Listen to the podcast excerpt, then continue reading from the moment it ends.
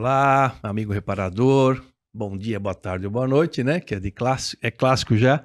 Mas obrigado por você estar aqui com a gente. Hoje é um podcast muito especial do MTE, com dois grandes amigos e parceiros do setor, pensa no setor, dedicados há muitos anos. Então vai ser um papo muito legal, muita dica para você reparador e tudo que esses dois aqui fazem, né, acontecer. João, obrigado aí mais uma vez, está aqui com a gente. Obrigado, Rafa, aí atrás das câmeras, obrigado. Pessoal da KVM também, os parceiros aqui, muito obrigado pela, pelo apoio sempre. E vamos dar alguns recadinhos rápidos da MTE sobre o podcast. Um deles é a nossa busca por placa, que é um trabalho que a gente vem falando aqui, nós falamos agora há pouco sobre isso. E você, se tiver com dificuldade em encontrar a aplicação, e hoje é muito complicado, a variação de produtos hoje é muito grande, vocês terem uma ideia, eu sempre conto, né, que só o Palio tem 16 válvulas termostáticas diferentes, né? Então você imagina a bucha. Então você digitou a placa do cliente do seu, né, do, do, do, do carro do seu cliente, vem toda já a aplicação da MTE daquele motor, já vem mastigado. É mais uma ferramenta para facilitar a encontrar o produto certo, né, pela variedade que tem de produtos hoje. Outro recado também é o nosso Compre MTE, né? é um site, um marketplace para você adquirir produto MTE. Às vezes você não encontra no ponto de venda, porque realmente é difícil ter tudo numa loja hoje, né? Então você pode encontrar no MTE e quem vai fazer a entrega, quem vai fazer essa venda é um lojista nosso, parceiro, um nosso distribuidor, tá bom? Outro recado também, que é o nosso patrocinador oficial, é o Emprega Mecânico. Né? Essa é uma iniciativa muito bacana da Escola do Mecânico é totalmente gratuito. Lá é um banco de empregos. Então lá o pessoal se candidata a encontrar um funcionário. Eu acho que todos o setor sempre reclamou da mão de obra, né, meus amigos? E ali tem uma opção de aglutinar quem está procurando um mecânico, quem está procurando uh, emprego. um emprego. Então é uma iniciativa gratuita, um trabalho social maravilhoso da Escola do Mecânico, que é parceira nossa. Então Vejam lá, entra no site, emprega mecânico e se cadastre, que é uma, uma fonte muito legal né, de você encontrar alguém encontrar sua oficina, o seu emprego. Tá bom? Recadinhos rápidos. Então, por favor, meus amigos, é uma honra estar aqui com vocês. Silvinho, Sandro, muito obrigado por estar aqui com a gente. Olá. Para quem não me conhece, sou o Silvio da Mecânica Pegasus. A Pegasus tem 36 anos, né? E como o Alfredo falou, estão aqui sempre para ajudar o setor. Eu sou o cara que mais bateu nesse setor a vida inteira e mais tenta resolver o setor. Né? Muito obrigado. Sandro. É um prazer, uma honra estar aqui também com todos vocês, dividir um pouquinho do conhecimento e, como a gente sempre fala, né? Também vem aprender um pouco com essas grandes pessoas que estão aqui. O cara, estou muito feliz. É, Dr. American Car fez 11 anos esse, esse mês aqui. Então estamos muito felizes nessa nova empreitada. Já estou 20 anos trabalhando, 21 anos trabalhando só com veículos Chrysler, Dodge Jeep. Então também vai ser um prazer aqui, essa roda de conversa aqui. Vamos que vamos. É, muito legal. Essa especialização, essa escolha de marcas é muito legal. queria que você contasse depois já já para nós, né? Subinho. Bom, antes disso, só queria uma pequena pequena lembrança. Opa. Uma pequena lembrança do nosso podcast é. para você. E Olha aí. Oh. Uma caricatura, uma brincadeira com o nosso parceiro. Olha aí, ah, tá lá já lá. Eu devia ter vindo a caráter, eu tô sempre de bombeirinho. É, muito obrigado, foi muito bonito mesmo. Pô, e parece o mesmo, ó. Ó, é. ó, vocês viram lá. É. Legal, uma lembrancinha obrigado. pequena nossa aí, que, é. né, agradecer. É? Agradecer a presença de vocês, né? E, e já vou usar já. Saúde, muito obrigado aí por, por, vocês estarem com a gente e guardar uma lembrança nossa. Uh, essa vai ser com carinho, viu? Ó. Olha lá. Tchim, tchim. Tchim, tchim. Viva. Tchim, tchim, viva. Viva, viva. nós. É água, viu, galera? É água. Ah, Rafinha, Rafinha deu risada lá, mas é água. A nossa famosa tá aqui. Vamos mais tarde. Presente do Fábio da Ultracar. Hum. Bom, e aí? Como é que como é que você se meteram nessa história de fazer reparação de carro, hein? Me conta um pouquinho de cada um. Então, como é que começou? Onde foi?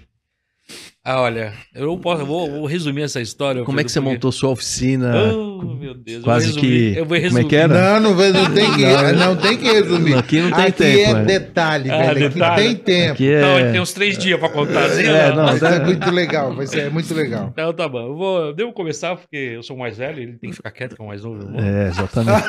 Lembrei, lembrei aqui de, o, o- do, o, o- o Fábio, mas o Serginho, né? É. As confusões. né? É.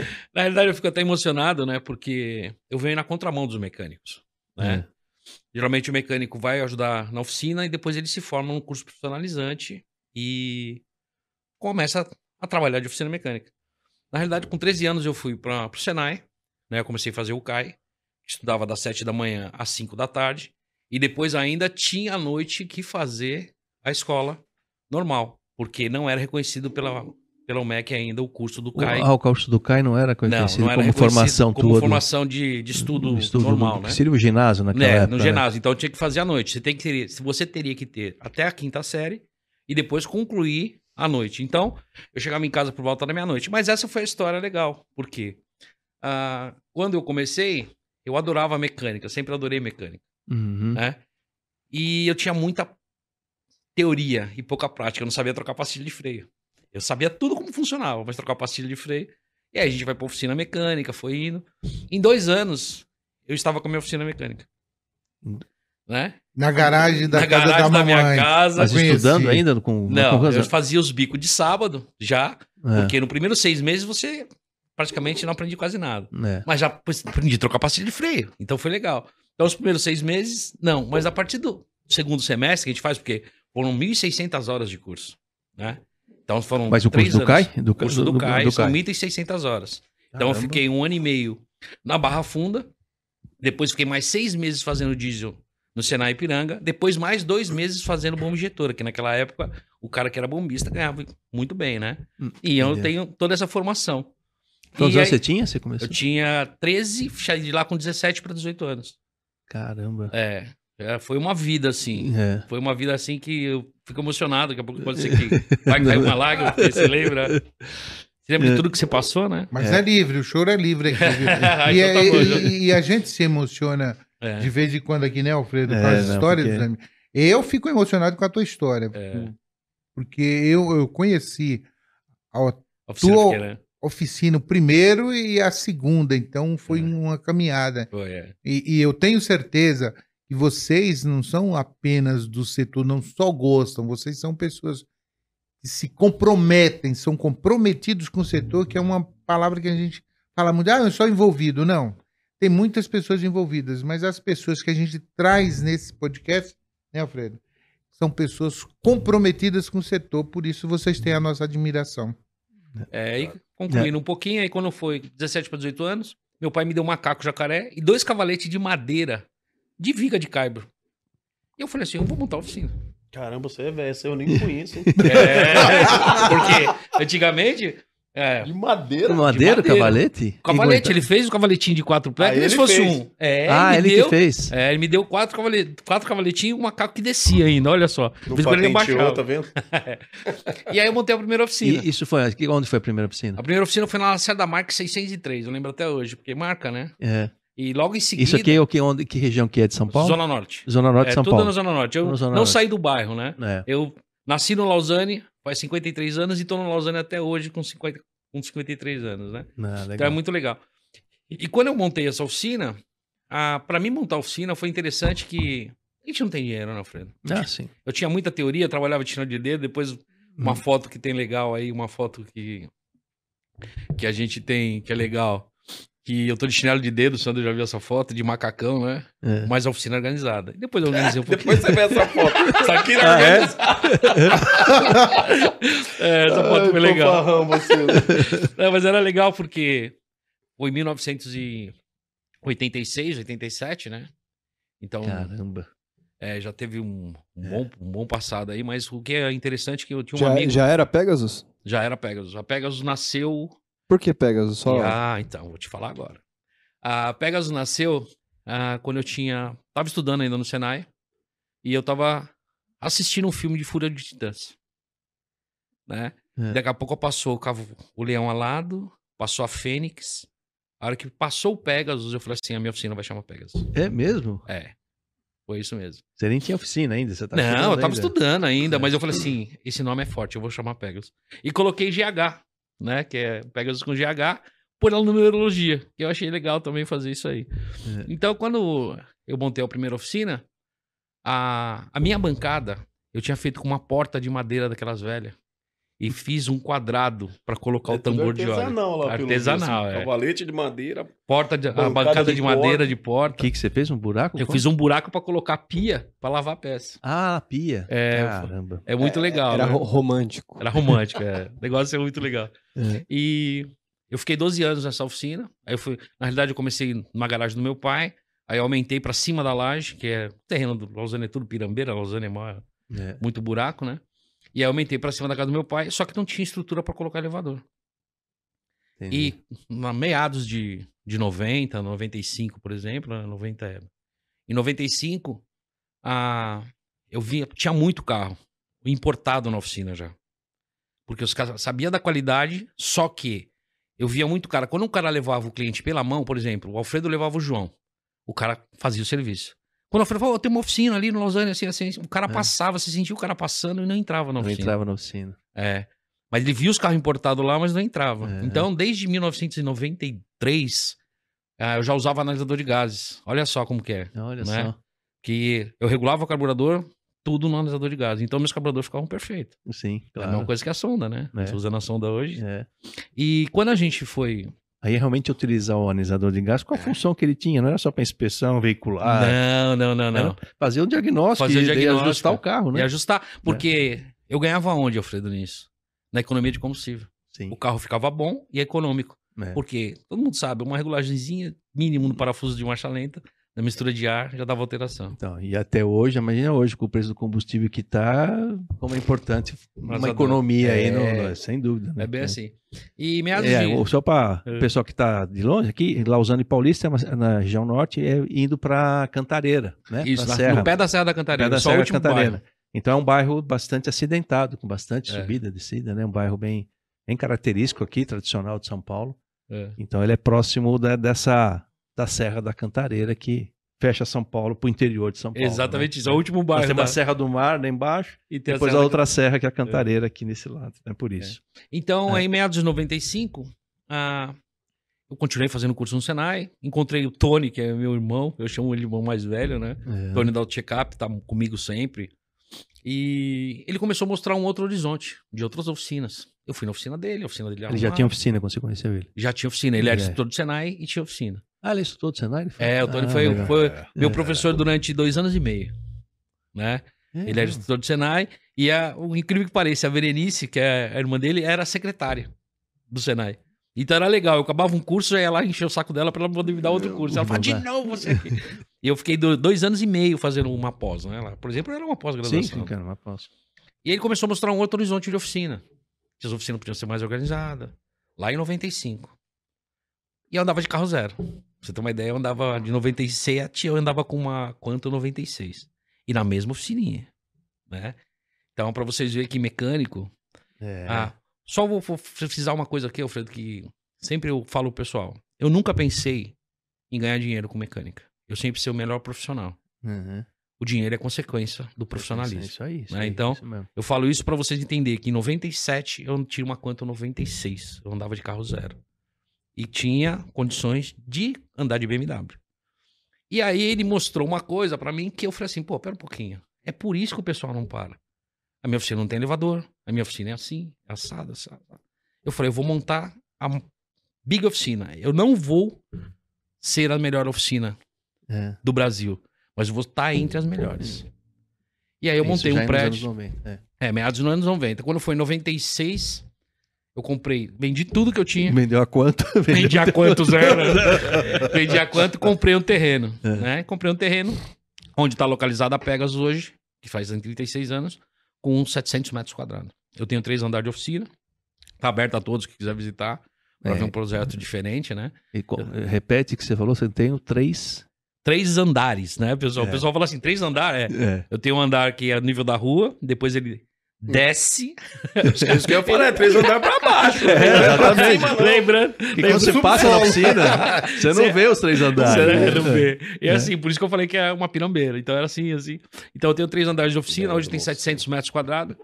E o interessante, galera, quando eu tive o sonho lá atrás da Pegasus, a, a gente queria ser uma das melhores oficinas do Brasil. Em 2004, a Quatro Roda elegeu minha oficina e mais 10 oficinas com as melhores do Brasil. Olha só. Entendeu? Que legal, Tá, que é. legal. O sonho foi. A gente É. tem a revista até hoje, né? Ah, Quatro Rodas fazia, sei lá, Fazia a fazia seleção. aí, é. né? Que legal. Ele indicava a oficina e falava as oficinas É. do Brasil. Então, É, a gente que tava lá. Então, essa é a minha história um pouquinho. né? Depois. E a minha história, quando eu conheci o, o, o Silvinho, eu fui lá na. Quando eu entrei na rua. Aqui é impossível de alguém montar uma oficina aqui, cara. Mas, meu Deus, não tem como. Quando eu tô chegando próximo à, à, à oficina dele, aí eu comecei a ver uns carros. Falei, ô, o sinal de, de vida. Progresso. Quando eu parei na frente da oficina dele, eu falei, meu Deus, que coisa mais linda. E você tinha as cores da Rede Autenticar. Rede Autenticar. Foi a primeira oficina Rede Autenticar, João. E É. tinha o nosso símbolo. Da... Não, tem até hoje, tem, né? tem É. lá, tem lá o, o, o- tesão da MTE. É. Tem. Aí eu parei, fui lá, conheci o Silvinho. Isso faz 20 anos, velho. Já faz 20, mais de 20 anos. Faz mais de Entendo. 24 anos. Depois lembra, vamos falar da rede Autenticar depois, quero falar sobre isso. Ah, tá bom. Vamos legal, esquecer, legal. Então É. foi assim que eu conheci o Silvinho. É. legal. Aí me apaixonei pela Suzana. É. Aí, aí, aí já E entrou. aí vai nesse. Aí, né, já tá é, anos e anos. É. Sem vergonha, ele tá falando que se apaixonou pela minha esposa, viu, galera? Vou falar isso pra ela. Vou falar pra ela assistir o podcast só pra Ela, ela. sa- ela sabe disso. Ela sabe É, disso. pessoas super amáveis. Vou fazer, vou fazer esse corte encantei. aí do. Me Me apaixonei pela Silvana. Fala Silvana, nós não te mata, meu amigo. Silvana. É. Suzana. Ah, Suzana. Mas ó, que Suzana. legal que é o João falar isso, né? É. A primeira vez que o João foi na oficina foi a primeira vez, galera, que eu tirei férias em 20 anos. Eu não tinha férias É mesmo, durante João? 20 anos. É. Eu fiquei focado, focado na oficina durante 20 anos. Eu não tinha férias, não era assim. Eu tinha férias de três dias no final do ano, que eu falava. E foi interessante. O João foi na oficina, eu tava de férias. A primeira vez na vida que eu fui pescar e fiquei 15 dias fora. Caramba. É. Foi de todo esse, desde começou do, do- Desde quando começou, do Senai, no Senai a primeira até- oficina, a segunda e... É, Caramba. até chegar lá. Então foi 20 anos bem, bem mais eu trabalho, mais sorte eu tenho, né? É, então, na realidade, na realidade, hoje o pessoal vê a gente aí, né? E muitas vezes o cara até fica chateado com a gente, e porque a gente foca o setor. É. Saca? Você sabe muito bem que eu sempre bato no setor pra profissionalizar o setor, pra fazer isso. É. Inclusive, eu gostaria até depois de a gente falar daquela reunião que a gente teve lá no Centro Paula Souza, há uns 15 anos atrás, quando eu falei de apagão de mão de obra. aí. É, É, que eu falei de apagão de mão de obra, porque tava todo mundo com nanotecnologia. Eu falei, olha, É, quero ver quem vai aplicar a peça de vocês, mas gostaria depois de falar isso aí. é. Então, o pessoal às vezes acha que a gente é metido, é orgulhoso, mas não sabe do que a gente faz. Né, Não sabe de onde a gente vem, o que, a gente passou, né? O que passou. O que passou, né? Claro, É. claro. Isso aí. O que veio. Né? Muito legal. Muito legal. E você, Sandro, como é que você começou aí? Eita, a história é longa, hein? Tá bom. Mas vou resumir bastante. Eu não tenho, não, não precisa não. Não, tem, Não, não temos tempo do mundo aqui. Eu não tô preocupado com nada. Não tem Cara- nada pra fazer hoje.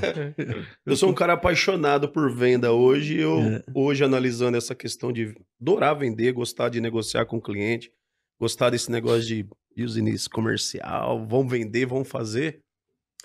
E hoje eu, voltando lá no passado, mas bem no passado mesmo, porque isso aqui vai revelar idades, né? Ah, Isso não aí foi jeito. há sete anos atrás, ou seja, Você imagina a 40 linha, né? anos. É. Sete anos atrás, não, quando eu tinha sete anos. Há 40 anos atrás, eu fiz o meu primeiro negócio. Com sete anos eu já comercializava. E vocês não vão acertar o que, que eu comercializava. Chuta, Eu não posso falar. você sabe. Com sete anos de idade eu vendi esterco. Merda de cavalo, cara. Jura? De vaca, te juro. Com sete anos de idade eu aprendi um. um Isso antes do- aonde? Onde você nasceu? ah, eu moro em Guarulhos, eu moro lá até hoje. Existia um pasto lá, tinha Ah. muita granja, esse cara que cuidava de, de horta, essas coisas. E eu vi uma oportunidade. Com sete anos, eu sempre gostei de trabalhar desde pequenininho. Sempre via meu pai saindo para trabalhar naquele corredor, eu queria fazer alguma coisa. E com sete anos de idade, você vai fazer o quê? Sim, Você é uma criança. claro. Então eu vi uma oportunidade, um dia eu catei, enchi um saco de esterco, Levei com muita dificuldade, não pesa muito quando é uma pastinha, né? Mas quando tá cheio pesa. É. Levei pra um cara e falei: você não quer comprar isso aqui pra você pôr nas suas hortas? E aí ele falou: quero. E quantas você trouxer, eu compro. E lá naquele tempo, eu com sete anos de idade, eu já comecei a Meu Deus. comercializar esterco, estrume, né? Que se fala. Bosta de vaca. Gosta de... A gente fazia muita guerrinha entre nós com bosta de vaca, coisa que É. hoje as crianças não, nem sonham Nem nisso, né? velho. Que nojo. É. Nós fazia guerra, mas enfim. Era a Não guerra de mamona que a gente fazia e, e- e lá também a morei em rua de né? terra, então barrão, torronão assim do pedaços de cavalo. barro seco que batia, puf, E aí o, estourava. o cocô, aqueles depois a gente já atacava no mamona. Eu lembro disso de infância Mamonas também. era muito a famoso. E tanto também. que existiam os Mamonas Assassinos em Guarulhos. aquela banda lá, eles usavam também. isso Aquela porque... mamoninha pra brincar de, com estilingue e tudo. tradicional. né? Tradicional. É, que, E aí, que- cara, que- puxa, eu gostei desse negócio de trabalhar. é. E peguei reciclado na rua, muito reciclado. Eu não, eu não conseguia ficar em casa parado. Mesmo estudando nas horas vagas, eu peguei reciclado. Eu tenho uma herança até hoje, que é esse dedo monstro aqui. O pessoal fala, nossa, que dedo monstro, o que, que é esse dedo monstro? É. Na verdade, hoje eu falo olhando pra ele que toda vez que eu pensar em subir na minha mente em cima de qualquer ser humano, é lembrar da minha origem. Eu tenho uma marca no corpo. Isso aqui eu pegava reciclado na rua, né? Eu puxava a carrocinha, É. o meu tio, a gente pegava latinha, esses negócios na rua, que era tá- no meio de sobreviver. A gente nunca correu pelo lado errado. Sempre existiu o lado errado. E a gente sempre correu pelo lado Pelo certo. lado certo. Era Porque o difícil. lado errado tava muito próximo também, né? Próximo, a gente morava. errado, é, né? e a gente morava, a gente morava em comunidade, né? Aliás, mora É. até hoje. É. Comunidade, tá? Era muito fácil É. ir pro lado errado, mas a gente preferiria, preferiu correr com o certo. E fazendo essas, essas transições aí, cara, um dia eu sempre gostei de carro, mas minha família é muito humilde e assim, não tinha possibilidade nenhuma de ter carro. Eu enxergava isso lá, porque a gente sabia na hora da janta Sim. do almoço as dificuldades que era que era o pai ou o vô colocar comida na mesa. Nunca faltou. Mas nós sabíamos das dificuldades, né? E aí, um belo dia, eu olhei pro final da rua e eu vi um mecânico mexendo num carro. Já tinha uns 11, quase 11 anos, eu vi um mecânico mexendo com um carro. E ele tentando pegar uma chave, não alcançava, eu corri lá e dei a chave pra ele. E aí eu pensei numa possibilidade. Falei, poxa, se eu ajudar esse cara aqui a dar as chaves pra ele, é, será que ele não leva eu pra dar uma volta de carro? É mesmo. E aí eu falei pra ele, o nome dele é Wilson, o famoso Sagui. É. Eu falei, meu, você não quer que eu te ajude aí quando você estiver trabalhando? Eu não entendo o que é as chaves, mas você me fala, eu pego, te dou. E aí, de pagamento, quando você arrumar o carro, você leva eu pra dar uma volta, pra testar o carro com você. Ah, eu não sabia que o nome era testar, né? É. Eu não sabia que o nome era testar. Eu só Dá falei, a hora que você for test... sair com o carro com ver se ficar bom, você me leva junto, porque eu nunca tinha andado de carro. Marcou na minha vida um dia que eu vim, cara, do prezinho de Kombi. Porque meu, tava chovendo muito e as Kombi levavam as crianças. Isso, Nós era uma né? criança bem humilde naquele tempo, não tinha possibilidade de andar de Kombi, era É, zero. é. E acho que o tio ficou com dó e falou: Você não quer ir? Eu falei: Quero, nem pensei duas vezes. Não, não tinha esse lance de andar em carro de estranho, não, viu, gente? Se convidasse, eu tava lá dentro. Fácil. Fácil. E aí, você não quer ir? Quero. Fui. Cara, me apaixonei. Eu sentei na Kombi e senti o cheiro da gasolina, te juro, sabe? É, Kombi cheiro- tinha um cheiro de gasolina forte. tá. Me apaixonei por aquilo. E aí, lá voltando no Sagui, falei pra ele: Sagui, eu te dou as chaves e você me leva. Não, tá bom, mas você tem que falar com meu pai, que meu pai era bravo pra caramba, né? Não gostava nem É. que ficava na Queria- rua. Queria estudar, queria É. estudar, não sei o quê. E aí ele aceitou. É. Meu pai deixou e todo final de semana, cara, eu ajudava ele ali ao sábado. Ele trabalhava fazendo os bicos, eu ajudava ele ao sábado. É, na minha família, ninguém é mecânico, ninguém é pedreiro, pro lado do pedreiro, ninguém puxou pra esse lado. E eu fui ali, ajudando ele. De vez em quando dava uns probleminha que ele pedia, Sandrinho, pega a chave L10 e eu tava correndo atrás do pipa, porque eu tinha 10 anos, 11 anos. Sim, claro, eu tava. Quando ele vinha, eu já tava vindo com a mãozinha cheia de linha. É. Aí ele brigava comigo, eu ficava de cabeça baixa, dava a chave, mas eu acredito que ele entendia que eu era uma criança. Sim, era uma criança. E aí eu fui ajudando esse cara, eu fui ajudando esse cara. E aí comecei a pegar a manha. Ele começou, já sabia tudo que era chave. E ele começou, pô, eu vou ver se eu consigo uma oportunidade pra você lá onde eu trabalho, que era o Alto Mercantil Aranha. Uma concessionária, quem é de Guarulhos vai lembrar. Antigamente no centro de Guarulhos tinha um prédio que tinha um Fusca vermelho em cima. Ah, é? Chamava-se Auto Mercantil Aranha, tinha uma carroceria, Uma né? Só carroceria. a carroceria. E aquilo marcava qualquer um que passava pela cidade, porque imagina, não tinha pré- prédio. Aí tinha uma torre gigante com um Fusca Com lá. Fusca lá em E cima. ele trabalhava lá, era uma Volkswagen É. E aí fez a conversa lá, os caras deixou eu ir Ele fazer um trabalha na teste. concessionária, ele. Ele é trabalhava é? na concessionária. E aí, sábado domingo ele fazia esse bico aí. de bico. E aí me levou, e aí eu, diferente do Silvio, que foi o inverso que ele falou, É. né? Eu fiz o quê? Entrei como milhares de amigos aí do setor da reparação. Entrei lavando peça. Eu entrei na Volkswagen na com Volkswagen. 13 anos para 14 lavando peça. Que bom quando eu podia trabalhar mesmo, Bom, né? quando Nossa, podia ter fala, crianças, né? Porque é uma criança, uma- Sim, a criança. um adolescente, né? Adolescente, é. trabalhando ali. Cara, pra mim foi assim um marco na minha vida. Naquele tempo, eu me lembro de alguns. te- eh, Eu não tinha a idade que o juizado ainda permitia, que se não me falha a memória, era 14. Era 14, isso. Mas eu lembro que em alguns momentos eu me escondia no porta-mala dos carros na funilaria. Olha aí, ainda bem que os caras já é tudo morto. eu acredito, né? Senão vou ser processado Vai retroativo. agora. retroativo agora. Eu ficava escondido no porta-mala, meu. Porque se vier um fiscal... pra Mas baixava o fiscal pra Ah, ver se não tinha. Baixava, eu. Juizado de menor. É, juizado de menor. Eles tinham um É, carro diferente, mesmo. eu não lembro se era uma veraneio. Isso. Mas quando baixava lá, os caras, corre, Sandrinho! E eu era o Ananias, né? Que eu era bem pequenininho, meu apelido era Ananias. Cara, mas o marco foi que eu cheguei nessa concessionária com muita sede. Como eu sempre quis trabalhar, eu já tive vários empregos antes de eu ir pra esse, tentando alguma coisinha ali. Sempre fui um cara que, é, com 12 anos, eu operei de hérnias, cara. Muita gente não sabe. Eu operei das duas hérnias. Sabe de fazer o quê? Puxa a carrocinha. Eu não podia, não. Eu não podia ver um metro de areia pra fora, que eu ia colocar um metro de areia pra dentro do quintal da pessoa. Tijolo, eu só não aguentava um saco de cimento, né? Era um palitinho, Sim, sim mas, bloco, tijolo, areia, pedra. Onde a gente morava, o bairro estava em construção. Então, tudo que acontecia, eu vi um caminhão descarregando, eu já ficava no quintal ali. Opa, oportunidade de negócio. E eu com meu baldinho, eu colocava tudo pra dentro. Às vezes o- o- a pessoa falava, Ele dava um dinheirinho pra você ali. não, mas eles não sabe? queriam que fizesse porque não tinham dinheiro. E eu, pela insistência, eu fazia de graça. Entendi. Mas no final das contas, eu sabia que chovia. Pintava No um- final das pintava contas, eu sabia que um cacho de banana, um É, pacote de bolacha. Pintava o negócio. Eu era oportunista desde pequenininho, cara. Eu sempre Sempre agarrei as oportunidades. comercial até do Isso, e eu tive que fazer a cirurgia das duas hernias porque. Com 12 inchou. É, quase estourou, quase esforço. morri. Fui muito ruim pro hospital e fez. Então, assim, é fruto do esforço. Mas lá na concessionária, qual foi o arrebento? Eu cheguei com uma mentalidade totalmente diferente dos jovens que lá estavam trabalhando já de lavador de peça. Então tinha dois. Eu cheguei dominando os dois, engolindo, cara, querendo aprender, querendo uma profissão, porque eu sabia que com aquilo eu ia ajudar minha mãe. Uhum. Eu sabia É. que com aquele dinheirinho eu ia ajudar a ser diferente a vida dos meus irmãos dentro de casa. Você, tinha quantos, você tem quantos irmãos? Nós somos em nove, fale... é em oito agora, porque faleceu. é. Quando eu era naquela idade tinha cinco, né? Mas nós Cinco. somos em nove no total. Eu sou mais nove, velho. o irmão mais velho. E eu sabia, cara, da responsabilidade de levar um algo a mais, Uhum. porque iria ajudar em ter uma mistura em casa e ter algumas coisas diferenciadas. Hoje eu vou falar aqui, não é pra poder eh, traumatizar e nem. Mas assim, hoje a gente vê muitos jovens reclamando que tem dois dias bife seguido em casa. Ou então não come um fígado, né? Tem criança que fala, não, eu não gosto de fígado. É. Então eu não gosto de bife. Cara, nós comia batata no almoço.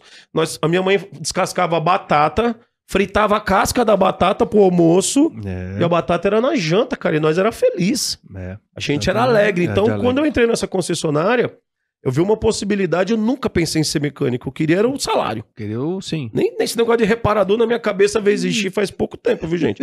Mas eu pensava era no que eu podia fazer com aquele dinheiro. Entendi. E quando eu cheguei lá, eu cheguei destruindo, porque é, eu lavava as peças e o Sagui já havia me ensinado em colocar tudo arrumadinho, os parafusos de 6, de 8, deixar pronto pro técnico montar. E quando eu cheguei fazendo aquilo, os caras falaram: Que isso?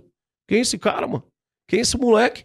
Esses vagabundos aqui não faz nada disso, mal lava a peça. Isso Então, que, que, que O. Sagui foi o meu paizão lá no começo, cara. Eu devo É. muito a esse cara. Hoje ele é meu padrinho de casamento. Eu devo muito a esse homem, cara, É. que ele foi um anjo na minha vida. É. Tem vários anjos na minha vida. Depois eu vou explicar o que, que esse cara tá fazendo do meu lado. Tem vários anjos na minha vida, mas esse cara foi o cara que deu o, o- o chute inicial, lógico, eu aceitei, né? Então, ele, tá, ele primeiro- tá vivo, tá com, tem tá, oficina tá. Hoje ele tem guincha, é o nosso guincheiro também, trabalha Ah, com é? plataforma, tem uma oficininha é, em Guarulhos, não cresceu, mas ele quis crescer na área do guinche, e ele tá, tá legal. Tá. A gente tem esse convívio. E aí eu cheguei nessa concessionária arrebentando. Pra você ter ideia, é, quando eu não tinha serviço, o que, que eu fazia? Dica pros auxiliares de, ser- de- De que hoje são poucos. Os auxiliares, aí, os ajudantes de oficina, não tem serviço, para de ficar conversando, eu não conversava. Eu lavava todas as caixas do mecânico, lubrificava com WD, as fendas, então arrumava, organizava. Ou seja, os caras me tinham ali como um parceiraço. Então saia a briga. Tinha 15 mecânicos na oficina. Os 15, quando eu pegava um serviço, saía a briga pra ver quem que eu E ia que ajudar. ajudar. E aí cresci muito rápido dentro da concessionária. Foi um, com 15 anos eu, eu estava lá já mil. Com 15 para 16 eu já recebi a primeira promoção, cara. Eles fizeram uma. Existia mecânico A, B e C. Eu me lembro muito bem que eu tentei ficar meio chateado no começo, mas eu falei, pô, é um progresso. Eles criaram uma, um cargo D, mecânico D. É. Aí até todo, uns faziam bullying comigo. É, mecânico D. Eu falava, ah, tá tudo bem, eu sei fazer mais do que você, que é mecânico B. Uhum. Então eu brincava com isso com 16 anos. E aí inventaram essa profissão lá, mecânico D, e eu fazia as manutenções. Eu já fazia as revisões de carro zero sozinho, sem ninguém auxiliar, com 16 anos. E comecei a crescer dentro da concessionária. E foi, foi, foi. Eu tive um susto uma vez na concessionária, foi meu primeiro. é, meio que me traumatizou, mas também me deu uma alavancada. Foi que eu estava fazendo uma revisão bem na recepção, me lembro muito bem. E eu era muito pequeno. Eu era Ananias. Sim, era o Ananias. Ananias. é.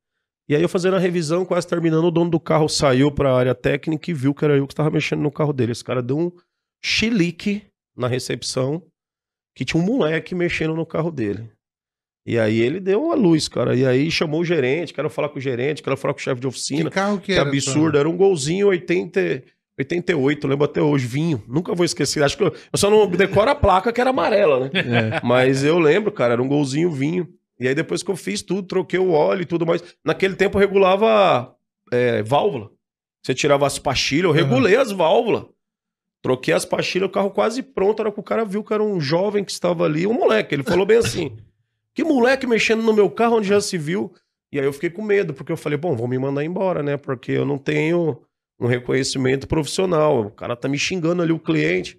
Eu fiquei morrendo de medo, cara. E aí o chefe de oficina, ele chegou e me apresentou pra esse rapaz e falou assim: Esse rapaz, esse jovem que você tá chamando de moleque, É. ele é o meu melhor técnico na oficina.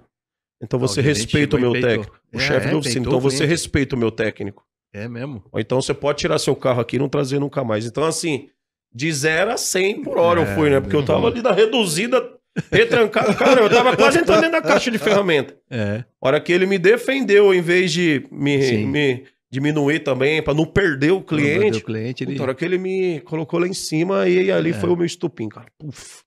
Falei, é isso que eu quero pra minha vida. Eu vou ser É. o melhor técnico dessa oficina. Vou estudar e vou me dedicar. Sempre na humildade, sempre pedindo ajuda pra todo mundo. Sempre querendo aprender. Sempre quando eu via algo diferente, eu ia lá, meu, me ensina aqui como é que faz isso. E os caras ensinavam e eu tive um lado muito bom, assim, quando eu estava aprendendo, que era uma vez só. Ensinou uma vez, eu já fazia sozinho, cara. Então tive esse despertar muito rápido. E aí foi. Fiquei nessa concessionária há muito tempo. Trabalhei em várias outras concessionárias. Chegou um certo patamar que não, não crescia mais. É, você estagna, né? Você É, fica ali, você- fica na zona de conforto também. E É. não tem mais pra onde ir. Eu nunca, se eu nunca pensei em ser mecânico, imagina gerente, consultor, nada disso. Uhum. Só queria o meu. Eu tava ganhando um salário legal, ajudando legal em casa. Já tava quase igualando com meu pai ali, então as coisas estavam acontecendo. E aí eu fui para outras oficinas, trabalhei, comecei a ter é, ambição profissional, né? Que a gente falta muito no mercado hoje. Que eu falo às vezes possível, eu falo, os jovens de hoje, eles não têm ambição profissional. Eles não se preocupam em crescer. Eles se preocupam em ocupar a- o cargo. É. Mas eles não se preocupam em crescer rápido, porque é o que eu falo para todo mundo. Hoje, na nossa empresa mesmo, como é que funciona? Cara, o ajudante quer ser promovido a mecânico, capacita o outro ajudante que nós te promove a mecânico. E você quer estar no lugar meu e do Silvio? Nós vamos adorar.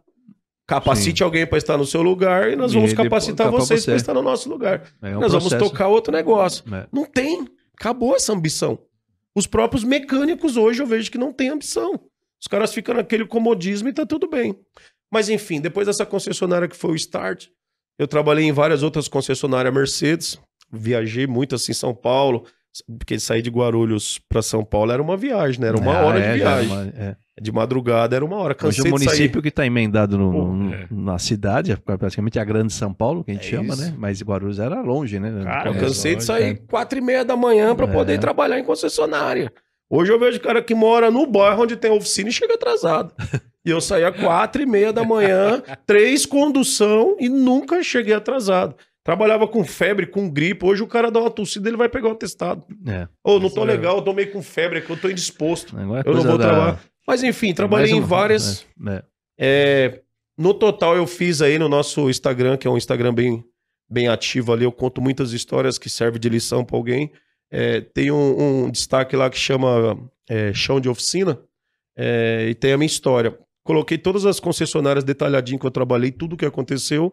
Foram no total 17 com o chão de 17 oficina. concessionárias? Desculpa, é, são ca- 15 concessionárias, é, 15 oficinas e as duas nossas, que é a Doctor e a Thunder, que é um outro braço de carro elétrico. Então, tive várias experiências nesse passar do tempo, é que eu falei. Falei de uma, são 17. Se eu ficar falando de todos aqui, você viu que 5 horas da tarde nós estamos aqui ainda com o assunto. Galera, lembrando que lá no chão de oficina deve ter umas quatro horas de vídeo pra você ver. Ele quis que eu assistisse todos pra ver se tava certo. Tá fazendo certo. É mesmo? É, cara? então é assim, Ah, mas é legal isso que mostra a tua, a tua gratidão por onde você passou, né? Desde o Sagui, né? Onde É. você passou, que deu oportunidade, aquilo foi uma experiência e você tem essa gratidão de tenho. contar o que foi, aconteceu, né? Falar É, daquilo, e, da e é o que eu experiência. falo, tem muita coisa. Eu quebrei, tem muita coisa pra gente falar aqui. Quebrei, comecei do zero de novo, mas as concessionárias, o, o lado bom é que assim, eu nunca fiz o Senai.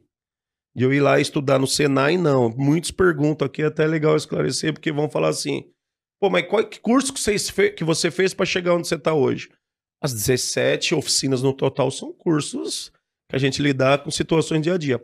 Mas lá em, nas concessionárias, fazia curso na fábrica. Então fiz muito curso em fábrica. A Volkswagen, eu fiz uns 12 cursos dentro da fábrica da Volkswagen, determinado para os modelos de carro. Mercedes-Benz, que eu trabalhei na Mercedes-Benz, também fiz vários cursos em Campinas. É, fui para Chrysler, fiz curso em Campinas, que aí era Daimler Chrysler, fiz vários cursos. Os cursos da Volkswagen, alguns, era dentro do Senai, que eu sou apaixonado por aquele lugar, que é, corrija se eu estiver errado o nome do Ipiranga ali, qual que é? É o.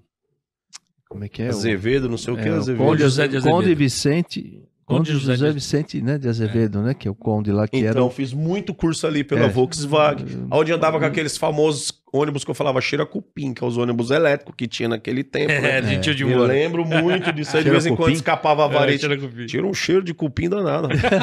Se a que casa da cheiro minha avó cupim? com o taco, é, é, o chão era de taco, Ah, aí entrava com... Era o mesmo cheiro, cara, É, da o casa da minha avó lá. Então, eu Trolleybus, trolleybus. Eu lembro que escapava Não os carros, alguém não tinha que descer lá e e João. puxar o câmera. Até hoje, elétrico, assim, né? porque ele carrinha nos fios lá da gente mas é, até hoje, assim, né? é, É? CMTC. No seu nome não, esse MTC, Ah. eram uns redondinhos. Tio, eu queria- é, Até hoje, que é da cheiro, Metra. Hoje é. é. Metra, que faz todo aquele É. fluxo. Todo Hoje inter- eu só queria falar de vendas, né? Porque ele falou que é vendas, né? É. E aí nós estamos um dia lá, né? E ele querendo um verba pra começar. Sabe que marketing é, bate, na, bate no financeiro pra sempre querer verba. É. E ele falou assim: Não, você tem que me dar um dinheiro pra eu poder fazer marketing. Eu falei, não. Então tá bom, vou te dar um desafio. Eu levei, galera, vou barato, até sair. Até nós filmamos que eu... eu levei frutas. Eu levei abacaxi, levei melancia, levei banana, levei laranja. E falei pra ele assim: ó, você quer me provar, né? Que funciona a web? Ele, ele vai falar a versão dele, depois eu falo a minha, que não Tá foi bom, assim, não. É, não. Mas deixa ele Não, falar. Mas é, é. Aqui é democrático. Democrata, deixa eu falar primeiro. É. Aí eu levei todas as frutas assim, ó, e falei assim pra ele: já que você fala que o Instagram vende, tem que vir dois compradores do Instagram aqui e você vender todas essas frutas na porta da oficina. Um sábado de manhã, sem ele esperar. Conta aí, Chico. Ah, não foi bem assim, não. Que ele falou assim, não, esse, cara- esse maluco sumiu. Falou, é, cadê o Silvio? É, nós atropelamos um pouco a história, É, mas de volta, é. depois nós volta lá como é que É. nós se conhecemos. Mas esse maluco chegou lá e eu sempre falei pra ele, eu falei, cara, quem não é visto não é lembrado. O Instagram é um negócio que bomba. Nós tínhamos mais ou menos uns 15 mil, 20 mil seguidores, ou mais ou menos isso. E eu, o Silvio não gostava.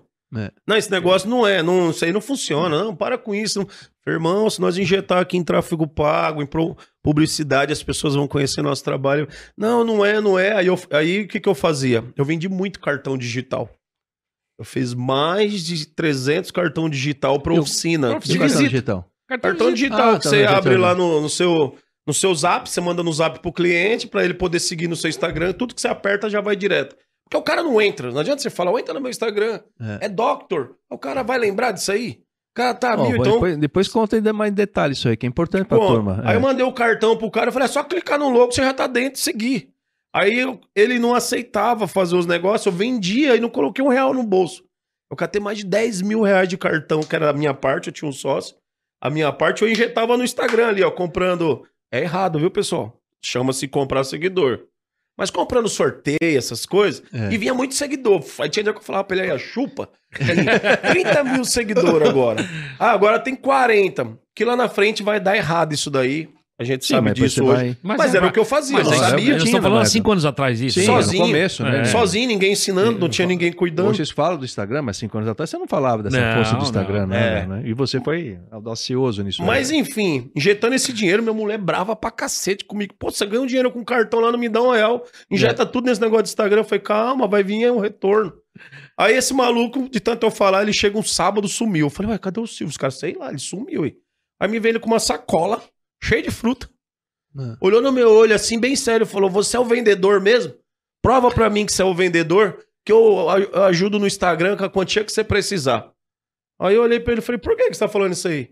Pô, tá cheio de fruta aqui. Eu quero que você monte uma, uma bancada na porta da oficina e venda. E eu quero que as pessoas do Instagram, que você chama as pessoas pelo Instagram, venham aqui comprar isso aqui. E o dinheiro que nós pegar com isso daqui, eu vou falar o que, que eu vou fazer. Ah, papai. Falei pra ele, você se ferrou. É. Eu vendia bosta de cavalo, irmão. Não vou vender fruta. fruta fresquinha. Desculpa a Pô, expressão. pô, Você pera- fudeu, mano. Se fudeu. Fudeu. Eu falei, você tá morto. Monta a barraca lá. É. Coloquei lá, montei, fiz a chamada no Instagram, igual eu fiz agora há pouco aqui. Pessoal, recebi um desafio aqui, preciso da ajuda. Eu quero ver se vocês é meus amigos mesmo. Preciso que venha aqui na Doctor comprar umas frutas aqui, tem um cara que me desafiou, que vocês não compram nada. Vende tudo. Vendeu tudo? Tudo. Tudo tá no nosso destaque. Tá no destaque ali. Tá Tá no destaque destaque, lá. eu É. salvei nos Easters, cada venda eu colocava no Easter, dava um pulo e vinha, e vinha. E outra, eu vendi uma pera por 50 reais, eu vendi um, acho que era um abacaxi por 40, um cacho de banana por...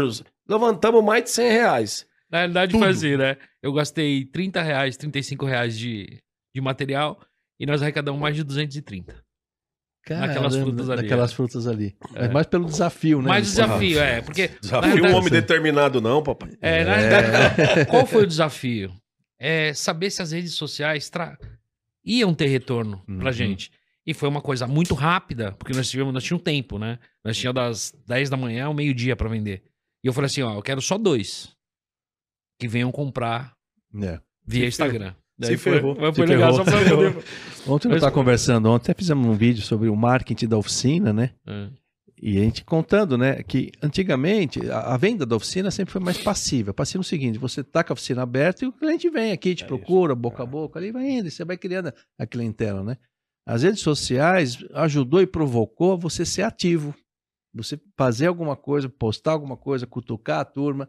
E, e isso, assim, a rede social acabou ajudando a gente tirar um pouco da coisa. Você tem que ser ativo também, mas era muito comum a gente esperar o cliente na oficina. É. né, Né? Você fazia uma açãozinha ou outra, mas era muito boca a boca. E aí a rede social provocou esse movimento de ser mais. Aí depende de cada um ser mais criativo, Ativo, né? mais ativo ou não, né? Então é muito legal. E, e não é provocar. É...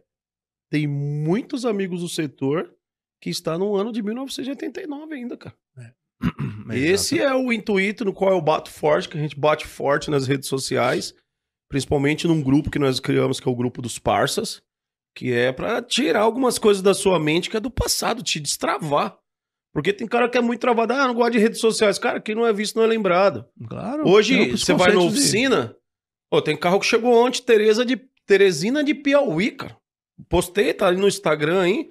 É, semana passada tinha. E tem Rio, Bahia, Minas, Paraná, dia. Curitiba, o Brasil inteiro está na nossa oficina. Mas É por quê? mesmo? Você acha que foi boca a boca? Um cara daqui de São Paulo foi tomar um café numa padaria padaria lá no, no comentou. Paraná e comentou? Claro que não, foi a rede Não é, social. mas assim. E, veio, todo- e veio gente de fora assim, de longe? Não, eu. Vem de não, Paraguai. Não, não, não. A oficina tem 12 anos. 11 anos. 11 anos, 11 anos. Desde o primeiro dia que abri, vem gente do Brasil inteiro. Sempre atendi o Brasil inteiro. A gente tem um Sempre lado lá que tem atendemos. as placas, a gente tirou as placas, tira. Só deixa o É, estado, né? A gente vai colocando pra ver. bem lembrado. Entra no site da É. Doctor.American Car. Tem uma tela lá que são as placas que eu fiz aquele. Nós fizemos aquele fundo com os estados, as cidades que nós atendemos ali. É o Brasil inteiro. Já atendemos Acho que não É. tem um canto do Brasil que não foi com Chrysler ainda lá. Duvido que o Macapá veio. Tem uns Olha, vai Dodge Ah. Ram, Dodge Ram, uma capa preta, tá lá, pode entrar que tem. Aí, olha aí. Tem a Dodge Ram preta. Então, E vem um pouco também da especialidade que vocês criaram também. No Primeiro- Isso, é a primeira coisa é a especialidade, né, Alfredo? especialidade O- e a, essa comunicação forte, né? Que É. também você precisava. É, Alfredo, eu vejo assim. Como é que ó. foi a escolha de de monomarca. monomarca? Como é que você tomou essa decisão? Cara, Eu acho que a- o Sandro tem que voltar um pouquinho e contar a história de quando nós conhecemos pra gente falar É, da é, Monomarca. É, primeiro como Só- vocês é, conheceram, Só depois... eu, tô meio confuso. Desculpa, pergunta É, não, de leigo de lá. quem tá assistindo. Vocês são sócios? São É, duas oficinas vou falar, diferentes? É, ah, então, vamos, No- deixa, no- deixa eu tô- tô explicar pra você. A gente não Ah. sabe mais como é que são os dois. nessa né? Não, chega, chega na história que vai ser legal, Vai legal. chegar na. Por que, que Viu, nós Rafa? dois estamos fazendo aqui? A gente não sabe nem com um, É. quem é um quem é o outro. Já, já misturou os Já dois misturou já há tudo, muito né? É tempo Porque já. já tá Tudo numa igual. roda de amigo aqui. Já, a gente e já... a gente já acha que todo mundo aqui já sabe da nossa história. O SS aqui, é, você Já, já mistura, já não sabe. mais. Galera, no meio é. daqueles processos de oficinas, é, é, eu recebi uma proposta. Inclusive, esse cara aqui maluco arrumou pra mim gravar pra revista é, Quatro Rodas. Tem uma matéria lá da oficina, lá, uma página inteira, no qual recebemos até um processo, eu acredito. Foi depois dessa matéria, mas nós vamos chegar nisso aí. Não, vamos chegar nisso aí. que é. é, é. Esse aí. Esse aí é muito É, legal esse processo. é. Passei, passei por várias oficinas e chegou num determinado ponto que eu trabalhei numa Chrysler. E nessa oficina eu. Não sei o que acontecia, cara. Acho que eu sou. de- concessionária, da Chrysler Concessionária, concessionária. Tá. É, muitas oficinas que eu passei fechou, então eu era o último a apagar a luz. Eu tinha essa, essa sina Essa na sina. minha, no, no meu currículo. Mas enfim, na Chrysler eu entrei numa oficina Chrysler. é, eu trabalhava numa Mercedes. E aí, quando eu saí dessa Mercedes, eu fui. Um amigo meu trabalhou na Ferrari. E aí conversei com ele, eu falei, cara, pô, eu já trabalhei em tanta concessionária. Vamos experimentar esse negócio aí, tenta colocar o dedo da Ferrari. E aí eu fui lá levar um currículo iria conversar com o, a pessoa a cabeça lá, ele já estava trabalhando lá. E eu, dentro da Ferrari, eu recebi um telefonema da concessionária Chrysler. É, eu, eu- uma pessoa me ligou e falou, cara, tô sabendo que você tá parado, você saiu da Mercedes, você não quer vir aqui conversar comigo? Falei, inclusive, eu tô dentro da concessionária aqui para poder Então, fazer um- uma conversa aqui se eu consigo entrar aqui. Isso aí é moda. Você já tá em mó tempão, não tá? Falei, tô. Mas como é que você sabe? Esquece isso aí, vem aqui que eu te atendo agora. Eu saí dessa concessionária, era em Moema, e aí eu fui pra ISO. Falar com o chefe de oficina lá, com o gerente, ele me atendeu na hora. E aí quando ele me atendeu na hora, conversei com ele, e por ironia de destino, falei pra ele do- dos serviços que eu fazia. Ele falou: coloca, me deu uma folha A4, uma caneta e falou: o seu teste vai ser, coloca o motor AP no ponto. A hora que ele falou, coloca o motor AP no ponto, pô, eu cresci dentro da Volkswagen. sim. Eu, mas ele não me conhecia. Falei, cara, como pôr o motor AP no ponto? Como assim? Não, põe aqui. As poli, o, o distribuidor aqui, como é que é? Ah, no, no No desenho. papel, no ele papel. falou, coloca o motor AP no ponto aqui pra mim. Eu olhei pra ele, eu achei que ele me conhecia de algum lugar, porque eu, É. lembra que eu comecei como lavador de peça na Volkswagen? né? Até 20 anos, bem dizer, eu tava na Volkswagen. Fazendo motor AP pra É. cacete. Trabalhando na ajustagem, lavando peça. Fiz o teste. Tó. Ele olhou pra mim e falou: Que isso, cara? Aí você falou o motor AP no ponto. Tá aqui, é o motor AP no ponto. Aí ele falou: Peraí, que eu vou chamar o chefe de oficina pra conversar com você. E quando entrou era o Marcão Preto. Todo mundo aqui conhece o Marco Preto. É. Marcão Preto era o chefe de oficina. E aí, quando ele me viu, ele falou: Pô, Sandro, e aí? Trabalhamos junto na Mercedes, na Divena, na Ricardo Jafé. Caraca, você, meu. Eu falei: é. Conversamos de tudo, menos de oficina. Dos amigos. Quando entrou o gerente, falou: E aí, o menino? Falou: É bom, pode contratar. Esse foi dessa forma que eu entrei na Chrysler. É. Um mundo totalmente diferente pra mim, porque quem trabalha com alemão, que era Mercedes e Volkswagen, vem castelhano, né? Muitas coisas. Castelhano, espanhol, nada em inglês. Quando eu entrei lá na ISO, tudo em inglês. Tudo. Tudo. A Chrysler toda o americana. DRB3, os literatura, eu falei, e agora, filho, como é que conserta carro assim? Mas fui pegando a manha, fiquei um ano nessa empresa, me dei muito bem com todas as pessoas, que eu acredito que o sucesso do negócio é o relacionamento. Humildade, simplicidade, né? não importa o que você fez, o que você passou, sempre tem alguém com uma história. Então respeita o campo que você tá entrando, vem É. na humildade, no sapatinho, deixa os caras falar da vida deles e você só observa. Só fica observando. E aí as coisas foram acontecendo. Saí dessa oficina que mais um ano ela, fali, ela foi vendida para Europa Motors. mais uma que eu fui mandado embora. E aí eu comecei a trabalhar, cara. Olha o trampo que eu fui fazer, consertando, tirando ruído interno de carro. No aeroporto de Guarulhos, de taxista. Só rapidinho. Gente, se esse for o último podcast, foi muito legal, tá? Fazer. Tá participando. Entenderam, né? Viu? É. Cara, Vai ser o último mesmo, Ô, Rafa, cara. você foi longe agora. E, e aí, eu comecei a trabalhar tirando ruído interno de carros do aeroporto, táxi, que era táxi executivo, né? E veículos prêmios. Eu ia em- no Morumbi, nas casas dos clientes, tirar ruído. É que- Porque na Mercedes eu trabalhava também com isso. Desmontar painel, cortar o- os carpetinhos, tirar aqueles rangidos de plástico. Porque eu toquei 12 anos da noite. Tem um outro lado da minha vida também que eu tentei na música. Rafa, eu falei, nós falamos A pra vocês banda- que ia demorar. A banda Você- faliu também, viu, gente? A banda também faliu. Ele tem uns 130 anos. de idade. Eu toquei 12 anos na noite, então eu sempre estudei em conservatório, tive um ouvido muito. E eu usei isso a meu favor. E a banda não faliu, todo mundo era dono de oficina, nós tocou o projeto oficina e a banda deixou de existir. Vamos lá. Assim, é. E aí eu comecei a trabalhar com isso, cara. Aí um, um, um cara que era consultor nessa concessionária me chamou de sócio. Me chamou pra fazer um carro na oficina dele. Ó, você mexia com Mercedes e eu não se dava bem com esse cara. O Deus já tava falando lá atrás, você não se É. dá bem com esse cara, por que, que você vai se misturar com esse cara? Mas o seu destino é você que decide, filho livre-arbítrio. Vai lá, arruma o carro com essa criança que você vai ver o problemão que você vai ter lá na frente. Tudo bem. Tudo bem. Arrumei o carro pra ele e ele era consultor técnico e arrumei uma Mercedes. Cara, tirei o vazamento do teto, teto solar, mexi, legal. Pô, tem um carro na minha garagem ali, você não quer ver? Era uma Cherokee. Fiz, nesse dia eu fiz três carros pra ele. E ele era uma oficininha pequenininha. Oficininha ele falou, pô, pequena. meu, legal, você tá parado, eu tô trabalhando na concessionária, você não quer fazer uns bicos aqui? Eu vou arrumando uns trampos lá, atrás pra cá, e nós vamos dividindo isso daqui, a gente paga as contas e vai dividindo. Eu tava com o meu negocinho, mas isso aqui era mais rentável. Eu falei, pô, vamos fazer a experiência longe pra negócio de tirar ruído, você continua, que era só você fazer. É, então, mas eu parei com esse e fiquei me dedicando lá. oficina, tá. Quando as pessoas me ligavam pra fazer o ruído, eu já indicava pra levar lá na oficina. Então, quando eu não tava Ah, na tá. mecânica, eu tava tirando ruído. Pô, virei sócio desse cara.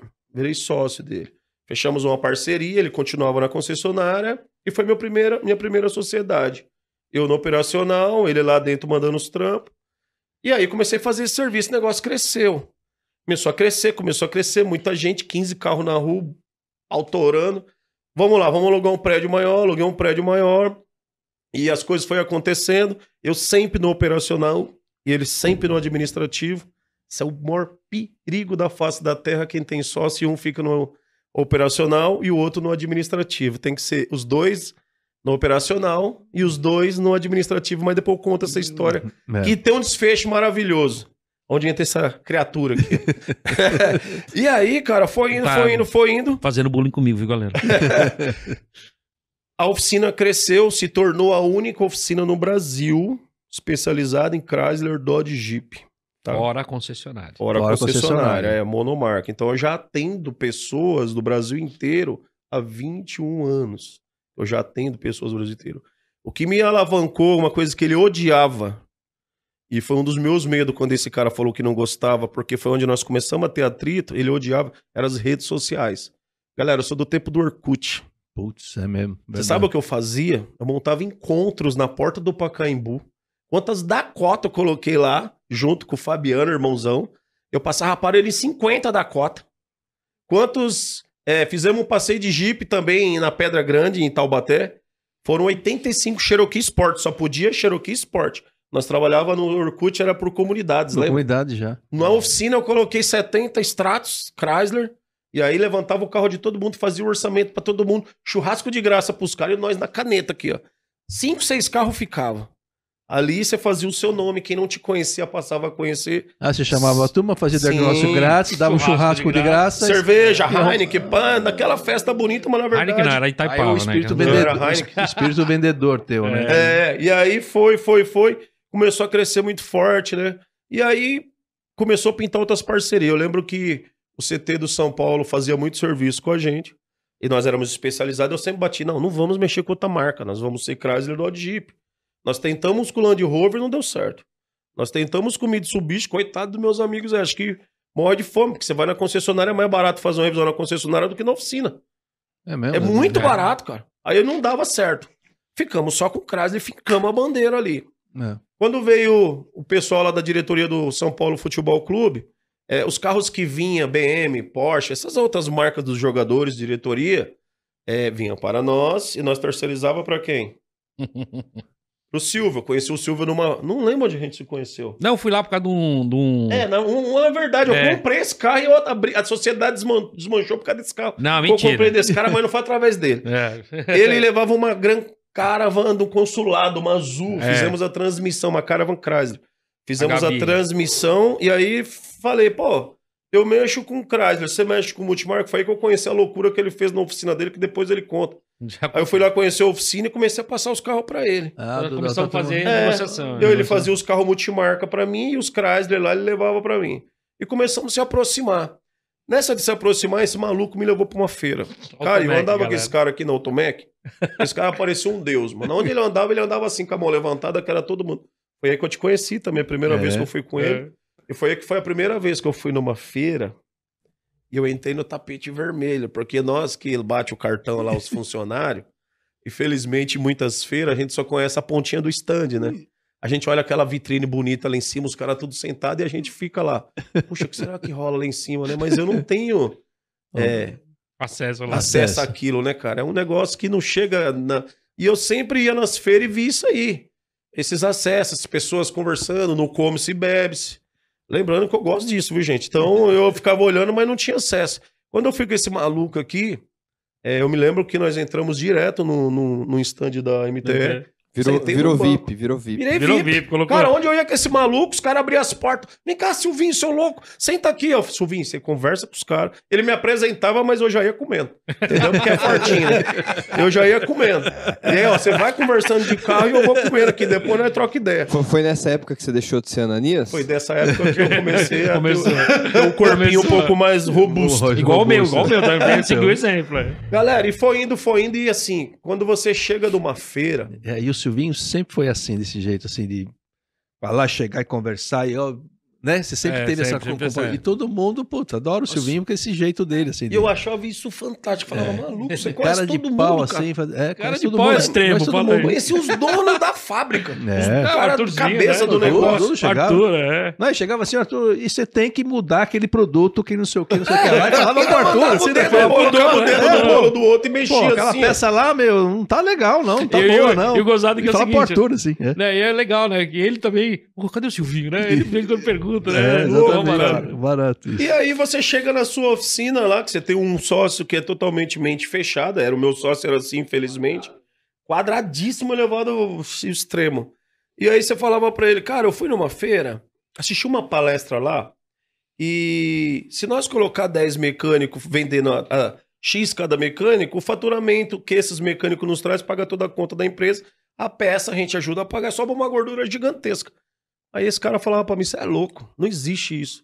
Então, assim, começou a criar um bloqueio muito grande, porque eu Porque vinha você com mil continuava sozinho na oficina, Não, sócio com... Conheci meu com sócio. sócio, É. isso, mas ele continuava na concessionária e você na oficina. É, Não, depois aí ele os ficou junto. Ah, né? ele Eu não ficou contei junto, essa né? parte. Ele saiu da concessionária, também foi ficou mandado junto. embora. É, Ele ficou junto e nós oficializamos a a sociedade. sociedade com ele. É, eu me lembro desse dia como se fosse hoje. Foi a primeira vez que eu fechei um negócio onde eu tinha responsabilidade, né? Então, até então eu só era mecânico.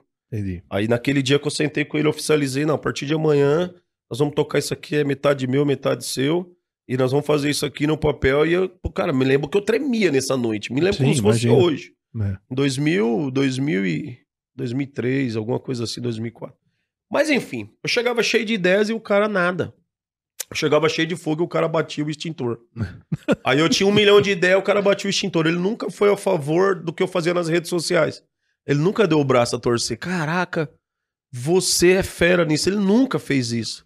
E foi o irmão dele que abriu os olhos pra mim. Cara, entra no Orkut, tem umas comunidades, você que gosta, começa a fazer. Então o irmão do cara dava o, o- o- a, a lenha A lenha. e o cara dava extintorzada, extintorzada. apagava o fogo. E aí eu comecei a Cara, descobrir, acho que é a cara. primeira vez que eu escuto alguém trabalhar em comunidades, essa coisa no Orkut, cara. A gente É, trabalhou era um dia. totalmente que coisa, Interessante cara. que nos inter- encontros, tudo tinha o, o- cartãozinho, ele deixava o cartãozinho. Não, isso É, aí é meu marketing. Isso aí é o marketing. Eu vou na Automec não é pra ver ninguém, não. É só pra pôr o cartão no estacionamento. É até hoje. É, Mas aí, só É confirma, incrível, conta É, como não, foi. trabalhar com o Orkut com uma maneira de, Diferenciada, do, do, direcionada. do, do- do business, né? Do, business, do negócio, não só de rede social, de, de, de, do O parte Orkut, pessoal, né? o Orkut eu achava ele muito melhor do que o Instagram. para essa visão. Porque você conseguiria separar por tribos. Isso. Hoje é uma como- mistura no Instagram. misturado Você Instagram. atende muito mais do que o Orkut, né? Que também hoje todo mundo tem um celular e tem acesso. Mas ele era, ele era focado. É. Eu queria o cara do Stratos Conversivo, tinha Tinha um cara comunidade. comunidade. Eu queria o cara da- do Puma GTB, tinha comunidade. Como é uns clubes de carro, É. eles estavam se organizados. Digital, E fazer uns encontros. Então, beleza. Aí comecei a trabalhar eh, no Orkut, começou a crescer, começou a vir gente. Só que eu comecei a perceber algumas mudanças diferentes na sociedade. Tipo, nós dois tínhamos o mesmo salário. A mesma coisa, hoje eu apareço aqui no estacionamento de Lamborghini, o Silvio vai falar, carai, Caralho, eu ganhei minha Pô, coisa aqui. Eu. Eu tô de Renegade, peraí, tem alguma coisa errada aí. É de quem aí? Não, comprei, mas desculpa como, filho? É, Não que eu quero saber da sua vida pessoal, mas a fonte é a mesma. a fonte é a Pô, mesma. tu ganhou na. Mega Sena e nem falou, tá fazendo uns per- um É, uns CNPJ por por fora. e não tá me falando nada, se É. nós é parceiro. Mas enfim, comecei a perceber algumas coisas, chegavam umas coisas no meu ouvido. Mas aí não vamos entrar nesses detalhes que é muito sódico, mas você que tem sócio.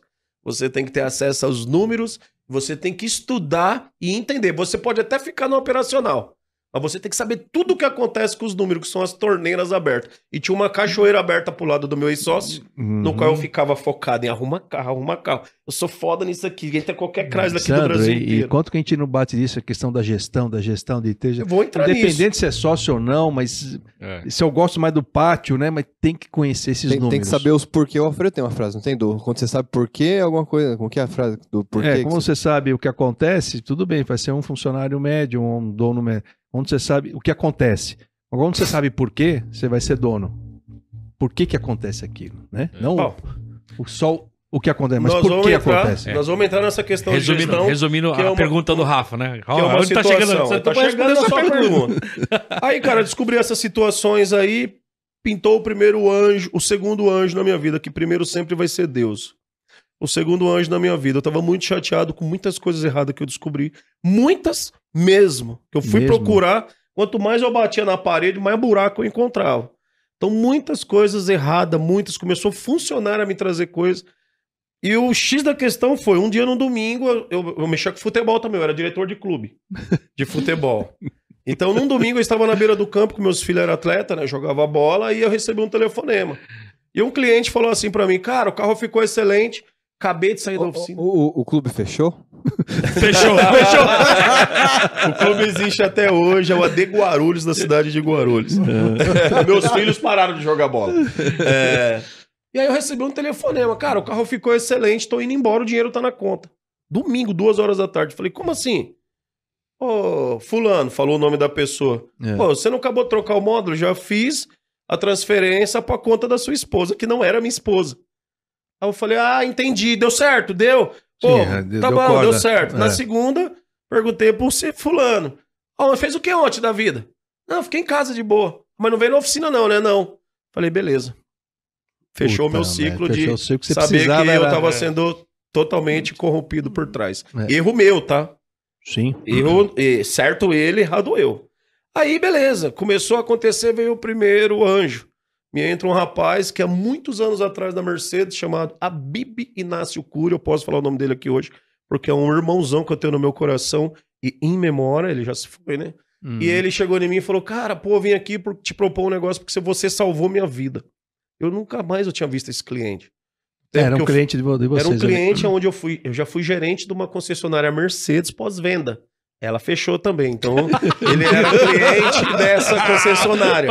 Ela fechou. Era quando o tempo que os classe A era top no Era Brasil. classe A, era classe A, virou um É. nossa, uma É, febre. então, eu fui aquilo, né? preparado na fábrica seis meses antes desse carro ser lançado no Brasil. Por isso que eu era um expert desse Você, você carro. conhecia tudo. aqui. Considerado pela fábrica e os ruídos eu comecei a fazer lá protocolo pra fábrica tirar do Brasil inteiro. Mas enfim, isso é outra coisa. É. Me entra esse senhor e fala, cara, eu queria te pro- propor um negócio, quero montar uma oficina Porsche, porque eu confio muito em você que uma vez você salvou minha vida, dizendo pra mim nunca deixar de ter uma Mercedes, que o carro tem uma tecnologia, e se eu precisar ele ia salvar. Eu estava vindo do aeroporto, enfim, do shopping internacional, tinha um caminhão parado, eu fui no letreiro de filme, na hora que eu vi o caminhão eu desviei, acendeu tudo que é luz, resumindo, o carro me salvou, não tinha como eu não sair daquele acidente. Consegui desviar, ele ficou, me salvou. E eu queria montar um negócio com você, cara. Eu tenho um propósito guardado na gaveta e você vem comigo. Que era montar uma oficina especializada em Porsche. Ele tinha um amigo já em câncer terminal na Itália, com 60 Porsche nos elevador, tudo antiguinha. Nossa. E ele ia arrematar o, leila- o lote O com o cara e nós trazer pro Brasil e nós montar. Uma outra história, uma hora, outra hora a gente faz um podcast que isso é longo. É.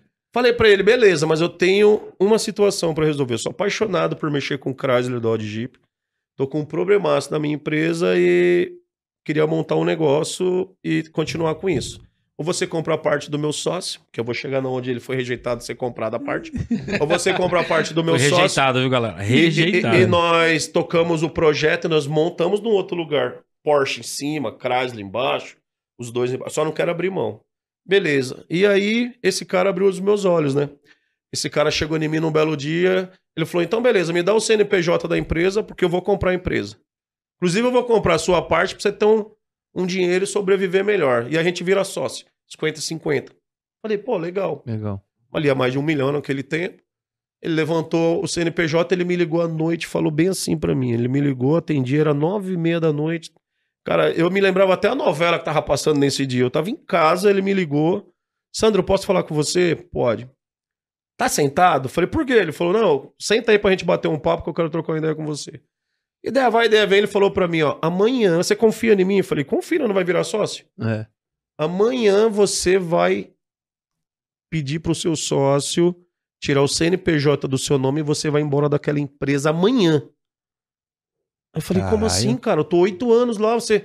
Puta, me olha, foi, foi como tomado, ter tomado Sim. um soco no Uhum. estômago. Sentei mesmo assim, falei, como assim, meu? Não tô entendendo. Tá acontecendo situações que não tem mais como voltar atrás, tem casa até penhorada nesse negócio, cara. E você não vai conseguir sair dessa bomba nunca. Você confia em mim? Falei, confio.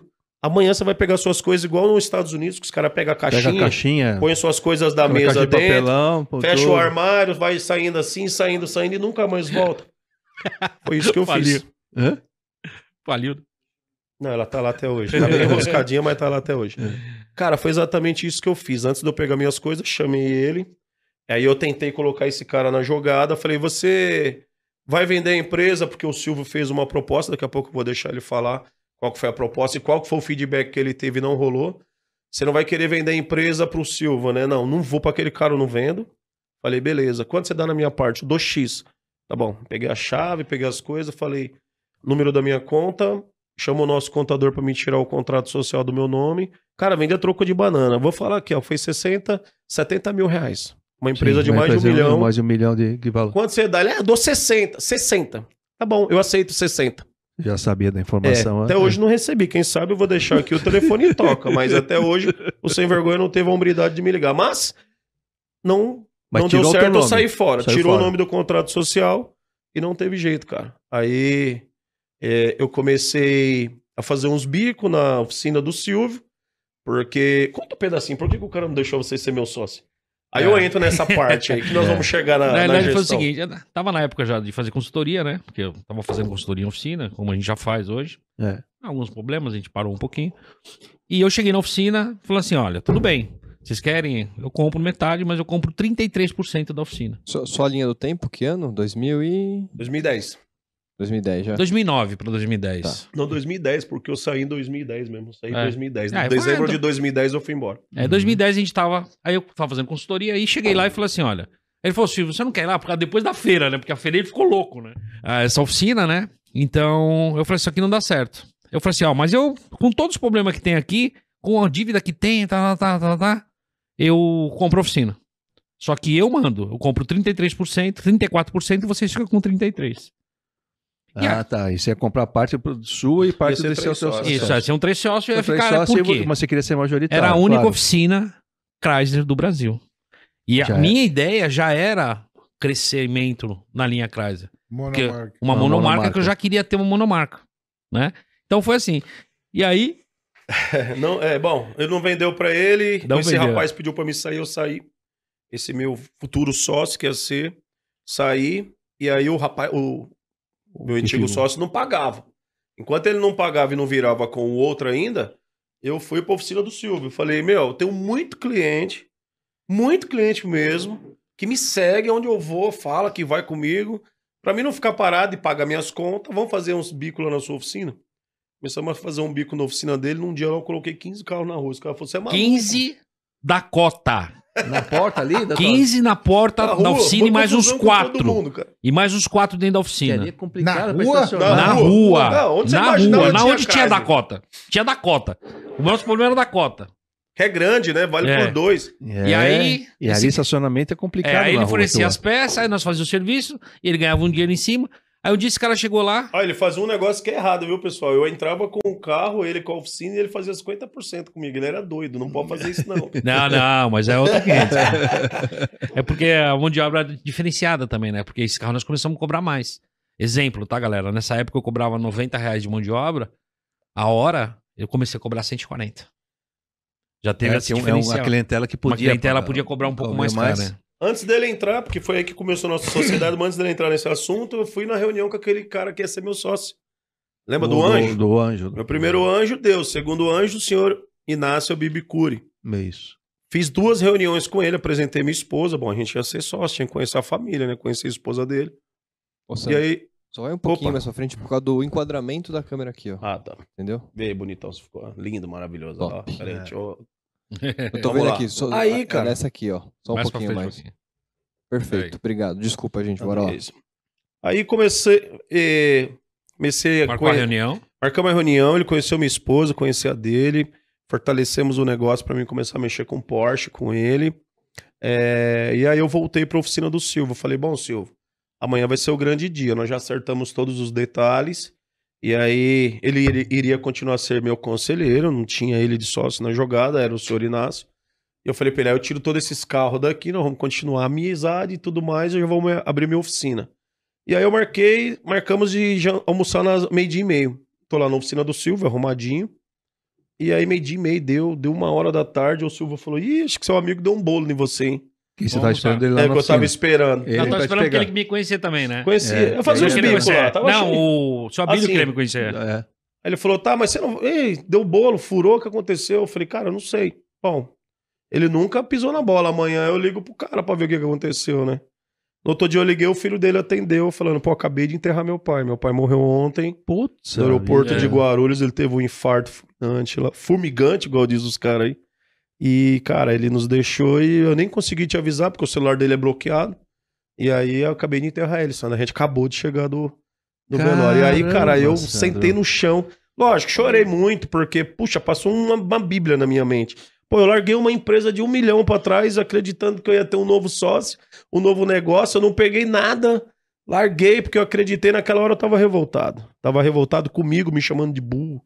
Putz. puta, como é que você largou uma empresa? O cara falou, larga a empresa, eu larguei a empresa, eu É, nunca porque tenho nenhum papel. acreditou nele que Eu foi sendo nunca tenho questão nada, eu nunca, tenho, eu nunca tenho papel, cara. É. Eu não peguei nada do outro lá, um, um- um documento se comprometendo a, a me dar não 500 mil, mas os 60 que eu pedi, porque eu tinha um novo projeto. E isso veio como um míssil na minha cabeça. Fiquei muito louco. Aí, bom, falei, o que eu sei fazer é consertar carro, não adianta ficar se lamentando. Voltei pra oficina, falei pro Silvio, começamos a trabalhar. E aí foi nesse dia que tinha 15 carros na rua. Três, quatro vizinhos estão na oficina dele. Pô, o carro lá! Tá louco? e aí esse cara falou: Meu, não dá mais não. O que, que você fez?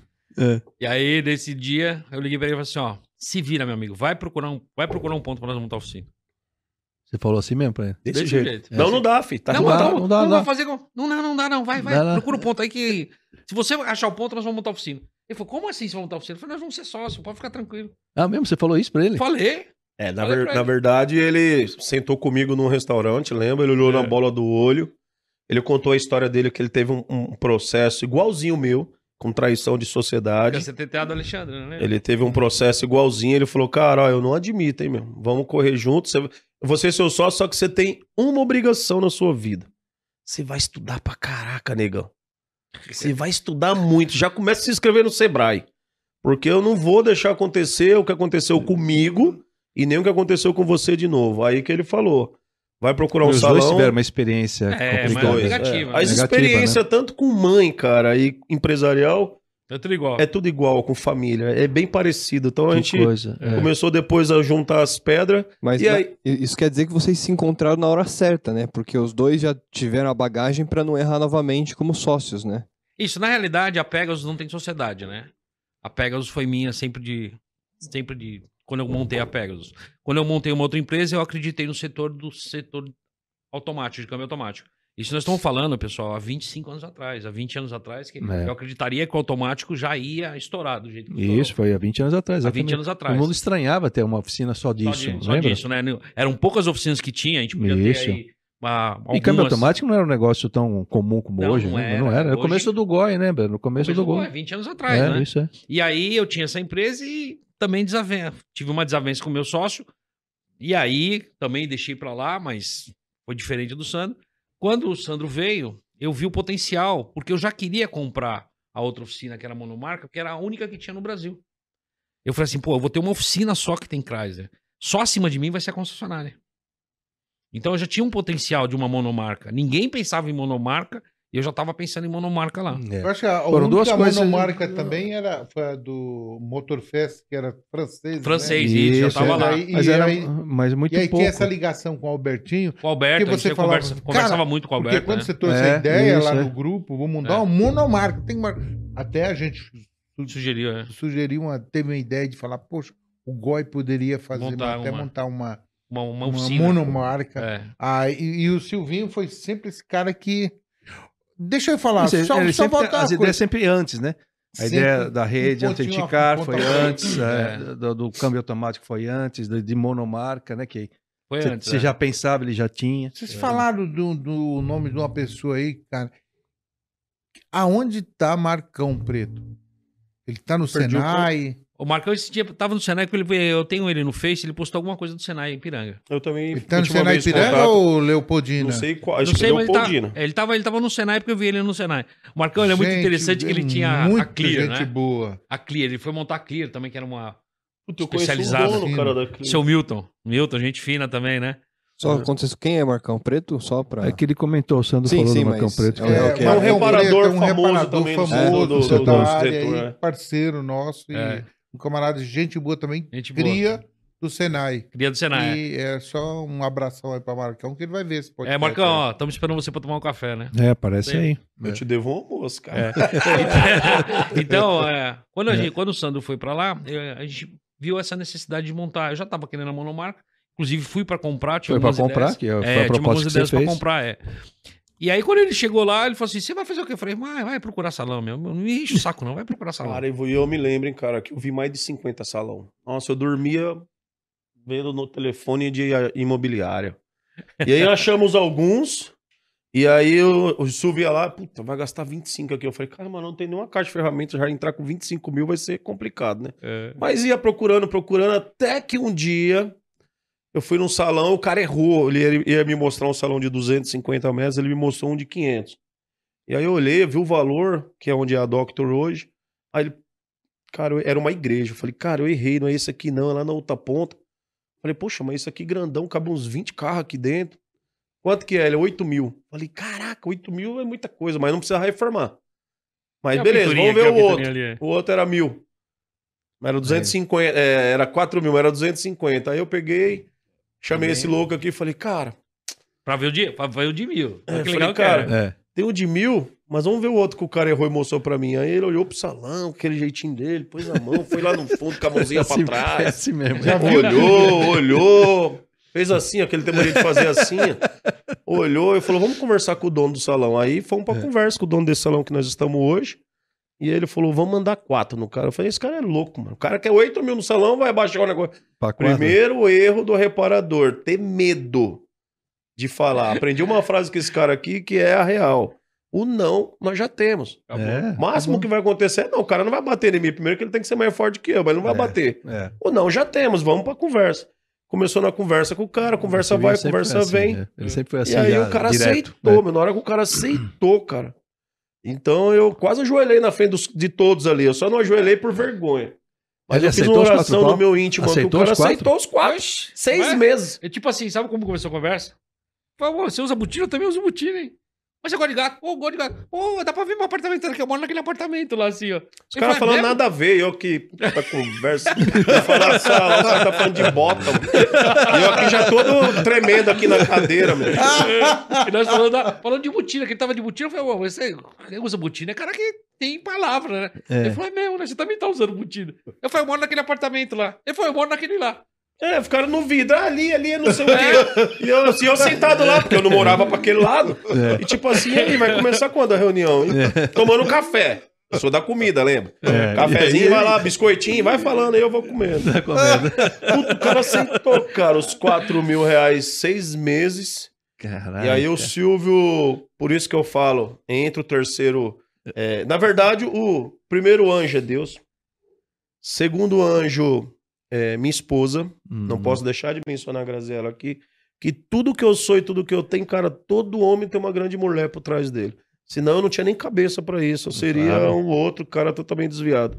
Então, segundo anjo é minha esposa, terceiro o senhor Abib, e o quarto me entra o Silvio com toda essa bagagem, trazendo essa novidade pra mim. Aí nós se tornamos sócios de verdade, com um prédio fixo, onde tinha muita coisa pra fazer, e começa a Doctor American Car. Não, era esse Não. nome. Não era esse nome. Era, É, lembra do é. processo que eu falei? Era Dr. Chrysler.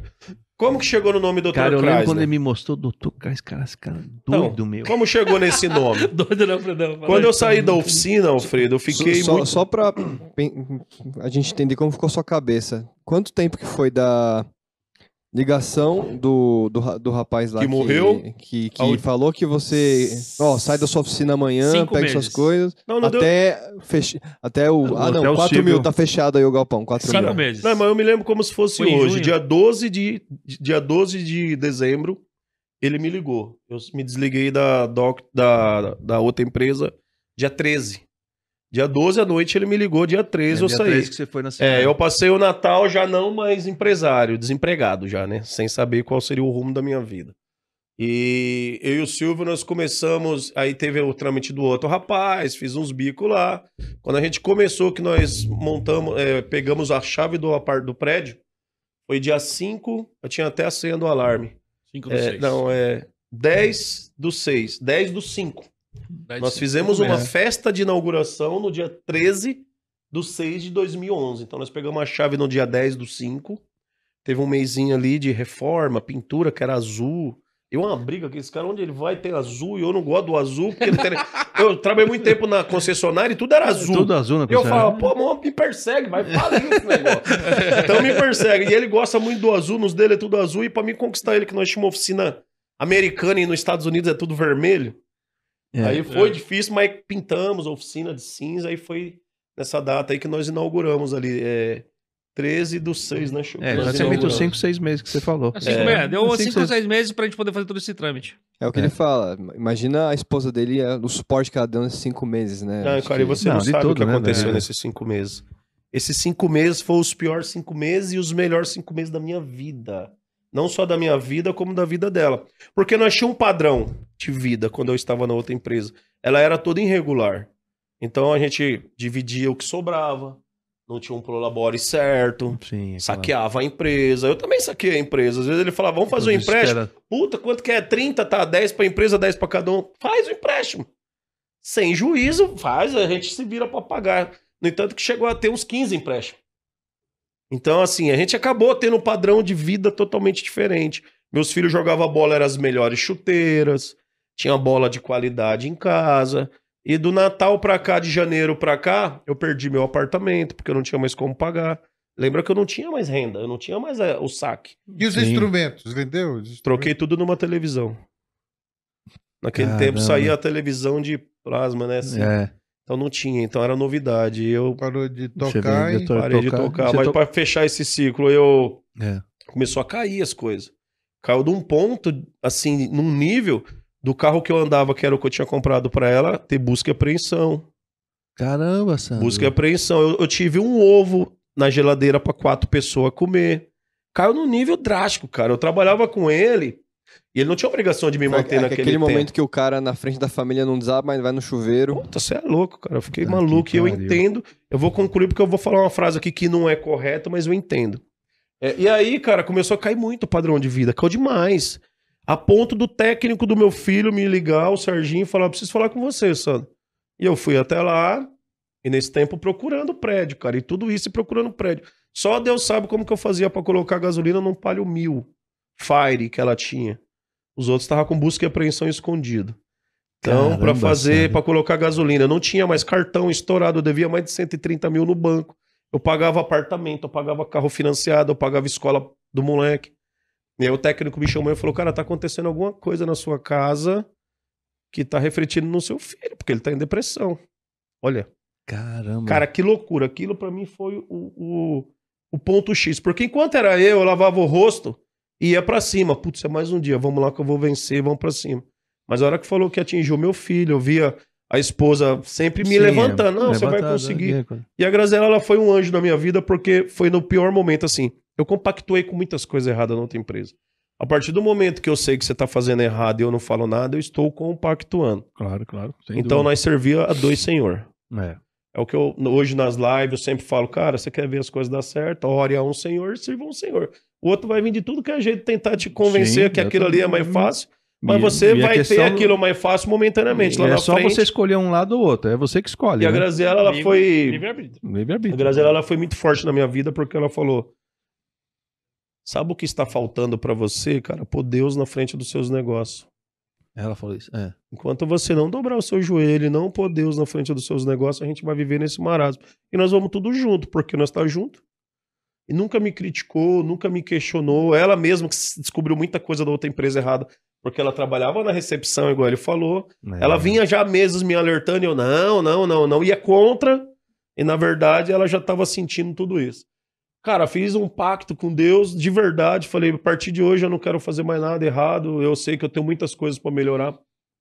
Mas eu preciso que o senhor tenha paciência comigo. Eu vou melhorando e eu vou ir chegando num ponto que você vai ter orgulho de eu ser seu filho e as coisas melhorando. Então começou as coisas a clarear. Mas a frase que eu ia falar, cara, eu entendo por que que um cara dá um teco na cabeça. Cacete. Eu entendo. É. Não aceito e não acho que é correto. Mas Sim, não, entende, claro. Que não mas eu um entendo, porque na hora que vem a pressão. É. Na minha casa não tem telefone até hoje, porque eu não, não suportava mais o toque de cobrança. De tanto. Chegou até uma caixa assim, irmão. Daqueles papelzinhos de preto, de envelope de cobrança. Sim. Tinha uma caixa assim na minha casa, assim, de cobrança. Cortou água, cortou luz, eu ia lá e ligava, eu fazia. Sim. Eu não é. tinha como transferir pra ele. Você quer saber, ó? Eu falei pra ele uns tempos atrás, eu cheguei a trabalhar uns quatro dias na oficina dele sem ter nada pra comer. Então eu, eu falava pra ele, eu vou.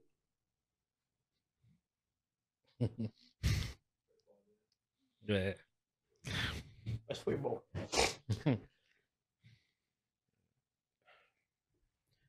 A gente fala que é emoção, né? É emoção. É isso aí, galera. ó. É, É. ao vivo, né? É que você vai lembrando, você, É. você lembra do o que você sentiu quando você, Você sente até o cheiro É. daquele dia. Eu sentava na pracinha pra ver a padaria e não tinha o que comer.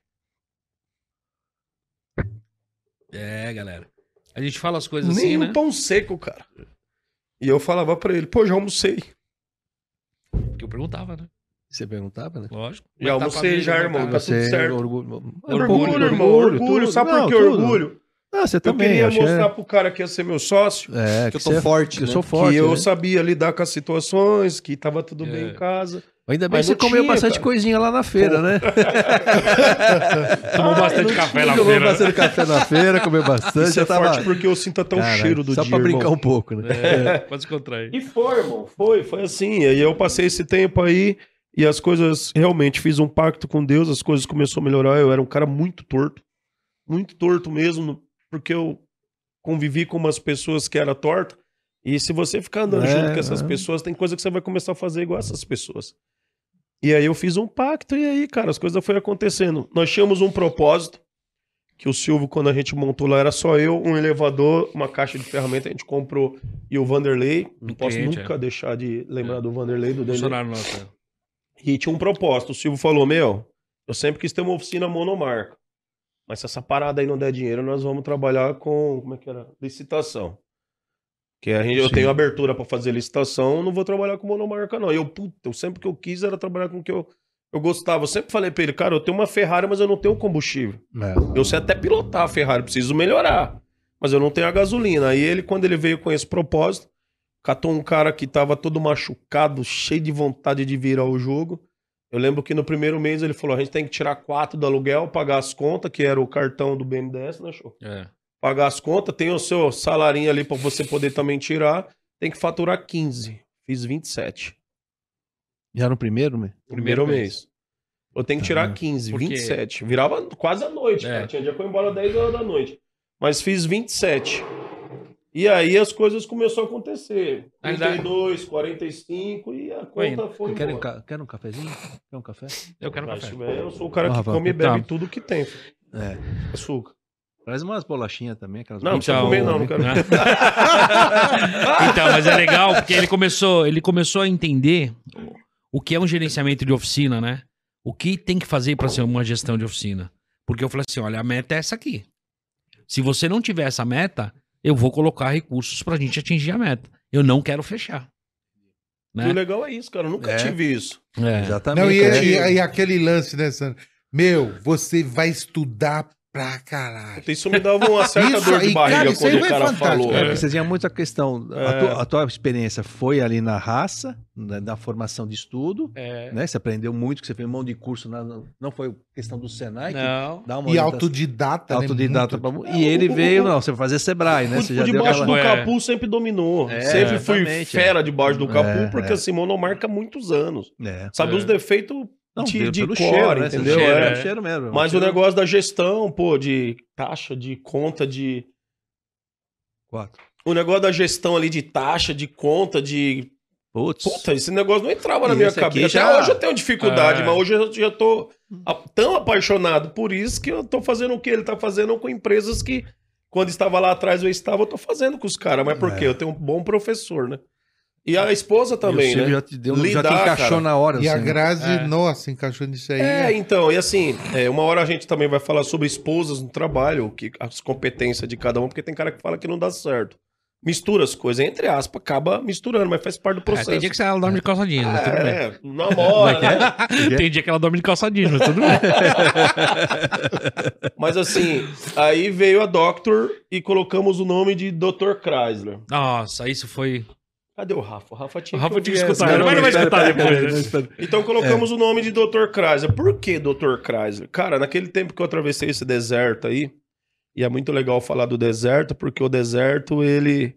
é, tem gente que fala que é, é um deserto, é, é dor, né? E na verdade Deus chama de processo. Tem uns que falam que você. É, pô, você tem que viver isso aí pra você saber como é que é ir lá na frente dar valor. Tem cara que vive o deserto e vive vivendo o deserto. Ele não tira proveito disso. Sim. Mas nessa fase que eu estava nesse Sabe aquilo é um deserto, processo, é uma passagem, é É, uma, uma- avaliando tudo que aconteceu, tudo que, que, que foi e veio, eu tinha que ocupar minha mente. E aí eu tenho um grupo famoso no, na internet que chamava Fórum 4x4. Eu me inscrevi nesse fórum e eu sempre fui da internet, sempre fui de responder. João, pergunta um negócio de carro aí, o que, que tá acontecendo com o seu, que eu vou falar o que, que eu já fiz e deu certo. Sempre gostei disso. Cara, e nesse fórum caiu igual uma luva. Eu tinha que pôr um nome, aí eu tinha colocado Sandro ex oficina tal. Esse cara começou a me boicotar uns dois anos da minha vida, o meu ex-sócio. Tentou me boicotar. Coloquei lá, Sandro, proprietário da. Ex-proprietário da oficina tal. Usei, até Sim, então era sim, oficina era minha. Sim. Aí começou a bombar, um monte de cara que já conhecia do Orkut, pô, tô com um carro assim, assim. Cara, eu consertei por telefone, sem saber a cor do cara, a cor do carro, o lugar que ele tava. Mais de 500 carros. Tá lá o fora até hoje. Era o fórum mais acessado, era o meu. Que eu respondi isso, cara, ah, faz isso no carro, vê se é isso, vê se é isso, vê se acontece isso. Pô, deu certo, deu certo. E um falando pro outro. Tinha muitos, tinha mais de 100 mil acessos lá. Nossa. E aí o que que aconteceu? O meu ex-sócio ligou lá pra empresa. Ô, meu Dá pro Silvinho. Não, isso é da Alfredo. É. Ah, tá. E aí, Nossa, cara? Olha aí. Bebe isso aqui enquanto eu vou falando. É. E aí o que que acontece? O... Vai logo que ele quer contar um negócio pra você. E o que, que aconteceu nesse processo? Cara, o, o, o Lazarento foi ligar pro dono da- do fórum lá Hum. e falar: eu não autorizo esse cara a usar o nome da minha empresa. Você acredita? Cara não me pagou, Não te pagou, te, E ainda te falou: eu não roubou. autorizo. Aí o, o administrador entrou em contato comigo: ó, você não pode usar mais o nome da empresa. Porque ele não autoriza. Nossa, meu, eu queria matar esse cara, cara, eu te juro. Comecei a ficar com tanto ódio desse cara. Mas beleza, eu não tinha feito um pacto com Deus. Onde que tem ódio, onde tem Deus? Não pode ter, né? Oração, É. oração. Pensei no nome, Dr. Chrysler. Eu Sim. sou o bambambam da Você casa. já é Ele bom, pode, você conhece? ele pode me tirar Conhece. tudo, mas o conhecimento que eu tenho ele não chega aos pés. É Dr. Chrysler. Coloquei o negócio, pum, Bombou. triplicou. Ô, meu irmão, obrigado. E aí o Silvio pegou e falou: Nós temos que pôr o nome da oficina. Ele tem um amigo que tem marcas e patente. E aí o rapaz da marcas e patente falou o que pra nós? Dr. Chrysler. Ó, vocês vão ter problema.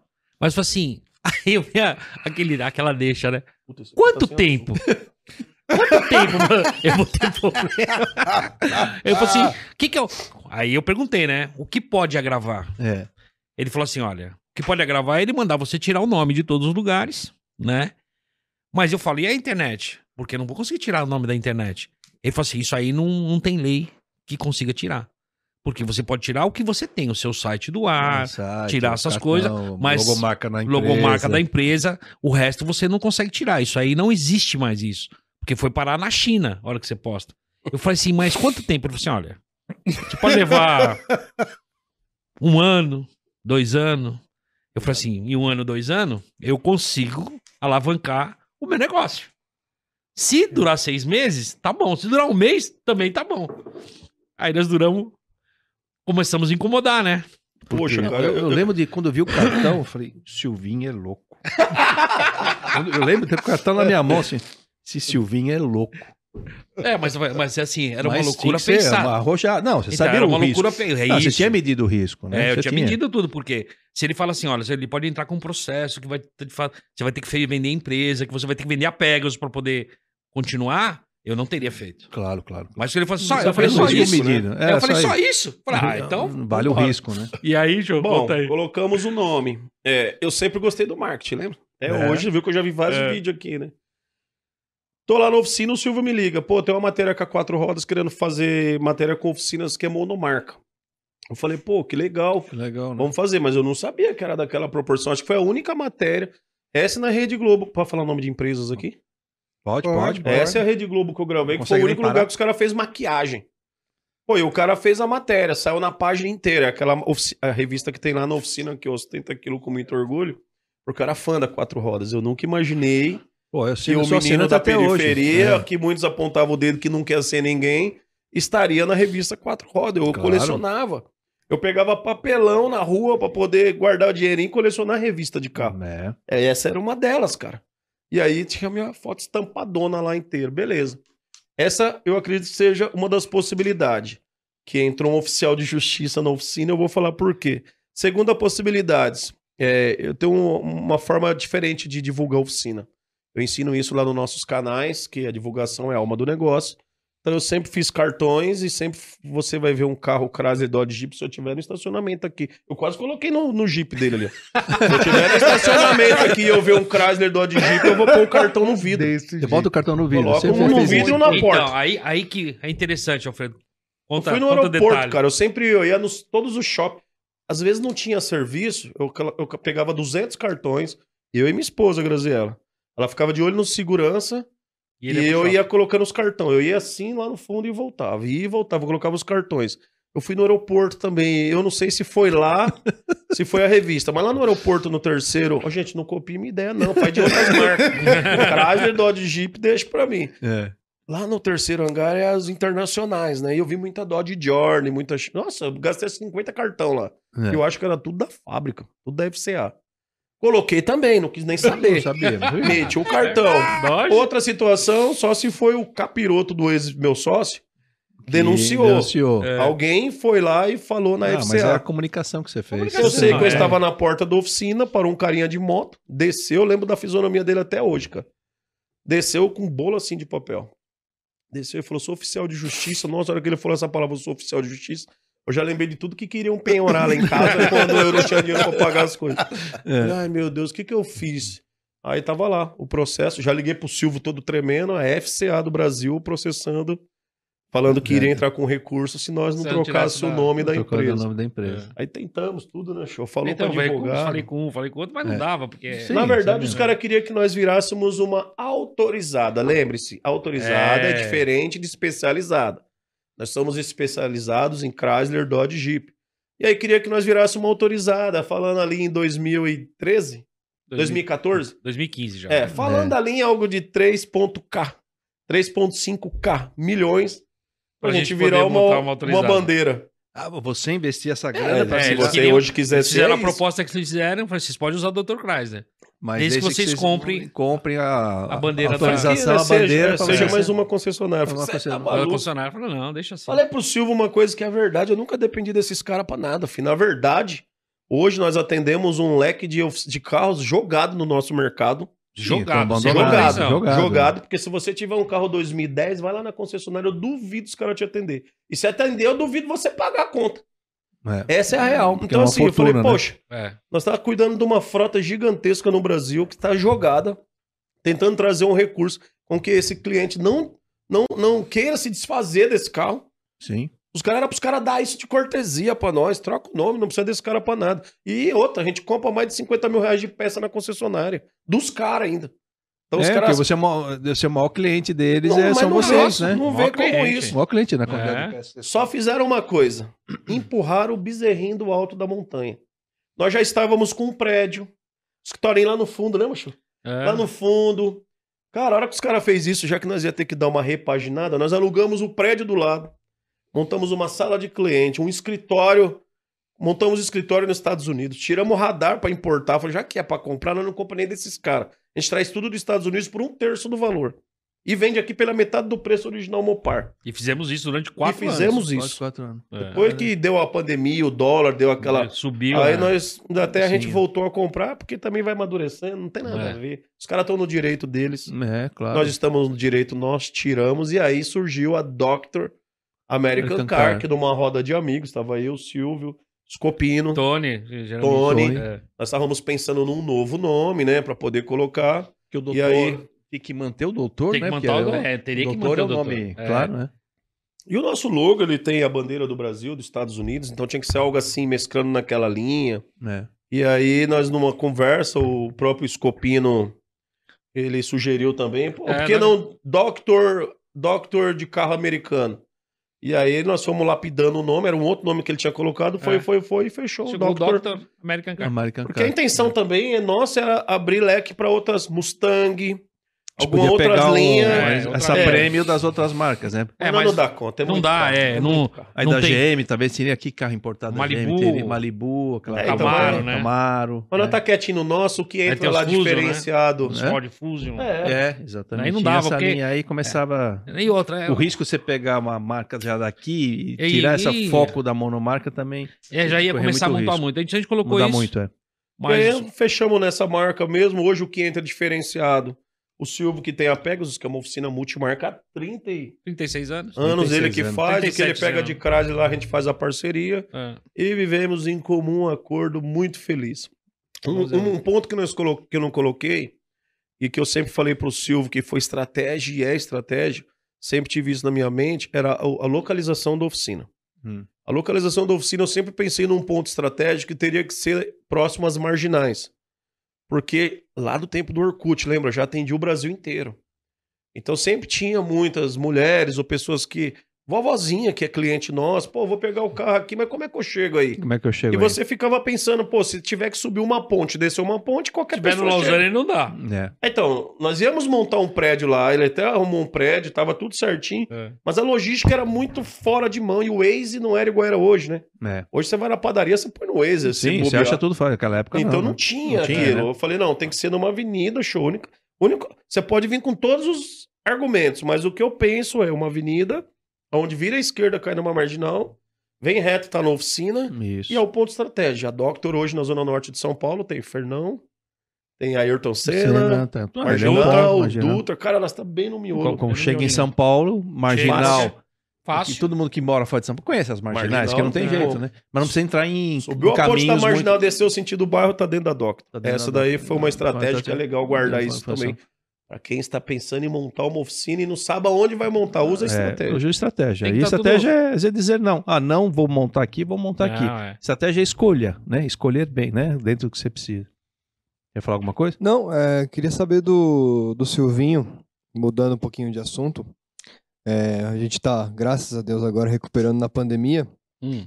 Como que foi para Pegasus durante a pandemia? Fechou as portas, teve que fazer alguma ação estratégica diferente?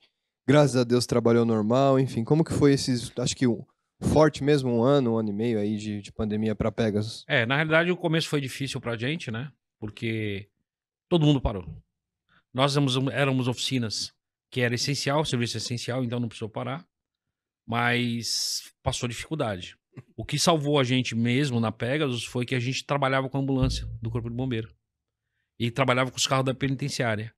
No começo da pandemia, se não fossem esses carros, e se a gente tivesse que fechar. ju- Olha, eu tenho 37 anos de oficina, eu tenho gestão. Se você perguntar pra mim qual que é o ticket médio, quantas peças eu uso, quantas. eu- A gente tem tudo. Mas se a gente tivesse que ter fechado na pandemia, a oficina não estaria aberta hoje. Não estaria, porque você vem acumulando algumas coisas, dívidas. Não é dívida, né? Mas Não, sim, o seu, os seus seu compromissos que você rotineiro, tem, é rotineiro. dia- Você, o seu fluxo de caixa. Meu, eu trabalho com fluxo de caixa, dois fluxos de caixa para um. E se eu tivesse fechado, os dois fluxos de caixa não daria. É. Entendeu? Então o que salvou muita gente foi realmente as ambulâncias. Por quê? Aquele cara que andava 10 mil quilômetros por mês, ele passou a rodar zero. Então imagina, Isso. o cara rodava 10 mil por mês e trocava o óleo uma vez por mês, ou Uber, qualquer coisa que fosse, ele parou o movimento. Parou tudo, galera. É. O cara que trabalhava em casa, ele continuou trabalhando em casa. Você, como empresário, à noite, com a sua esposa, começou, ficou com medo, alguma coisa? Sempre. Chorou, enfim. É. Isso, isso, isso, Rafa, é normal para um cara que quer ter sucesso. O cara que falar que não se preocupa com o dia seguinte da oficina, ele não tem oficina. Saca? Ele não tem oficina. Cabeça, puta, as famílias Ah, dos, não, dos e mecânicos. os é só, funcionários, tudo, olha, é. veja bem, ah, hoje, hoje, eu vou falar assim, com as duas empresas que a gente tem, né, como são três empresas, ah, eu sou sócio de duas e tenho a Pegasus, eu tenho quase 30 pessoas envolvidas, diretamente. E indiretamente, a gente tem mais de 100. É. Muito mais. Não, eu tô falando assim, é, Mais. comentando, eu tô aumentando um número, né, É. João? Porque 30 são direto. É o cara que tem o filho, que tem a escola, que paga o plano de saúde, que tem que levar comida pra casa. E se você fecha a porta da oficina? É. É, hoje E- a empresa aqui existe porque vocês têm um reparador, uh, o carro no mercado, senão Sim, também não existe. então Isso. também existe. Então, Então, e aí, é- quantas empresas de super- restaurantes e tudo mais que sofreram muito sofreu nessa e pandemia? Esse quem lockdown fechou- foi muito complicado. então né? quem fechou, eu tenho amigos que fecharam o restaurante e não abriram mais. Não abriram mais, eu também. outra, né? Muito. A dívida dele continuou. Ninguém É. foi lá falar pra ele assim, ó, o imposto que ele paga, ninguém falou assim, olha, ele, ele prorrogou. Eu vi muita prorrogação dividindo o imposto em três vezes, mas ninguém falou assim, ó, deixa de pagar imposto. É, exatamente. É, Isso aí continua entrando, né? Isso É, continua saindo, né, Alfredo? é, é. Saindo do bolso do cara. É. Então, a pandemia foi muito difícil. Uma coisa que a gente tá falando aqui de busca de cliente, busca isso, que era o boca a boca, né? Que era interessante. Eu atendi a segunda geração. Então, atendi o pai, atendi o filho. Com 37 anos de experiência, eu achei que eu atenderia o neto. Só que acabou. Eu tenho que buscar novos clientes, novos sistemas, por quê? Eu vou tirar o exemplo da minha casa, tá, gente? Eu tenho dois filhos de 24 anos, o Bruno e a Beatriz, e tenho a Bárbara. O menino e a menina de 24 não quer nem saber de dirigir. É, exatamente. A Essa nova Bárbara- geração. É. Então, eles querem o Uber pra ficar fácil, eles querem tomar a cerveja deles, eles querem sair, e eles vão de Uber. É. Então imagina que a gente tem que se reinventar todo dia procurando uma coisa nova. É. Essa nova geração, questão de comportamento do consumidor vem mudando, né? O carro ficando mais corporativo, não é mais o, o seu João que é o dono do carro, né? agora é uma empresa que é dono daquele carro, que tem esse movimento. E aí isso aí as pessoas não querem mais ter o carro. Não. Quer usar, mas não quer ter a posse, Exatamente isso. né? E aí a- quem, quem tem a posse é que comanda a manutenção. Quem é o Exatamente dono isso. do negócio é que comanda, não, vai arrumar aqui, vai arrumar lá. E aí você entra nesse. Então, Entra é, nesse- é uma fase que nós vamos passar o setor inteiro. É, né? então eu vejo isso, Alfredo, É. como desafio para o futuro. O setor pro futuro. Porque hoje você vê que a própria concessionária, né, ela vem, ela vivia da manutenção. Hoje já não tem mais manutenção. Tá- Ela tá vendendo carro bem pouco. Ela vai virar uma locadora de carro Isso. e ela vai colocar o carro do jeito que você falou, aonde ela quer que conserte. Isso. Entendeu? Ela Se a vai- gente é. não mudar esse sistema, a gente procurar algum nicho de mercado, a gente não vai conseguir. É. Eu acho o seguinte, é- e essa é uma mudança que é muito silenciosa, né? Porque é meu filho, outro aqui, outro lá, comporta quando você vai ver aquilo já acontecendo. Quando é mudança de tecnologia, puta, a noite pro dia veio do carburador, veio para injeção. Puta, beleza, legal, vamos lá, né? Mas essa outra, ela é, você não percebe ela o tempo Puta, virou a chave, né? Ele vem vindo, vem vindo, a nova geração vem chegando, e você cadê o neto, né? É, cadê o Aí você, neto? quando você Neto, toca, pô. cadê o neto do meu cliente, que eu já- É. é. o terceiro que eu quero comandar, né? Ele já não tá, não tá mais lá, né? Não tá mais. Aí isso aí agora, né, que eu faço, né? E essa, Então, essa questão que você preciso- falou, o que- Silvio, Eu quero ir no banheiro também. Fica no banheiro? essa Quer questão, primeiro? Vai lá. Não, pode ir. essa questão que você acabou de falar, Hum. Essa questão que você acabou de falar que as concessionárias ela- elas estão alugando, eu vou mais além. Já tem montadoras que os carros saem de lá direto para alugar para muitas empresas. Ah, não, isso é verdade. Já não passa nem pela, não nem, passa nem pela nem concessionária. pela concessionária. É isso mesmo.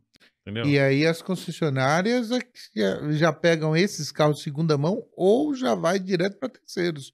É. No caso da, eu vou, vou citar aqui aquela a Nissan, a Nissan do, do Kicks, né? Kicks, Nissan Kicks.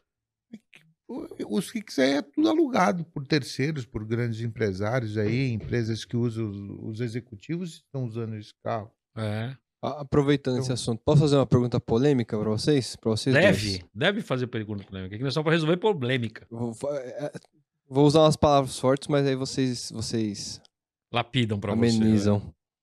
É ruim atender carro de locadora? Então, na realidade, o carro de locadora, ele tem um problema sério, né?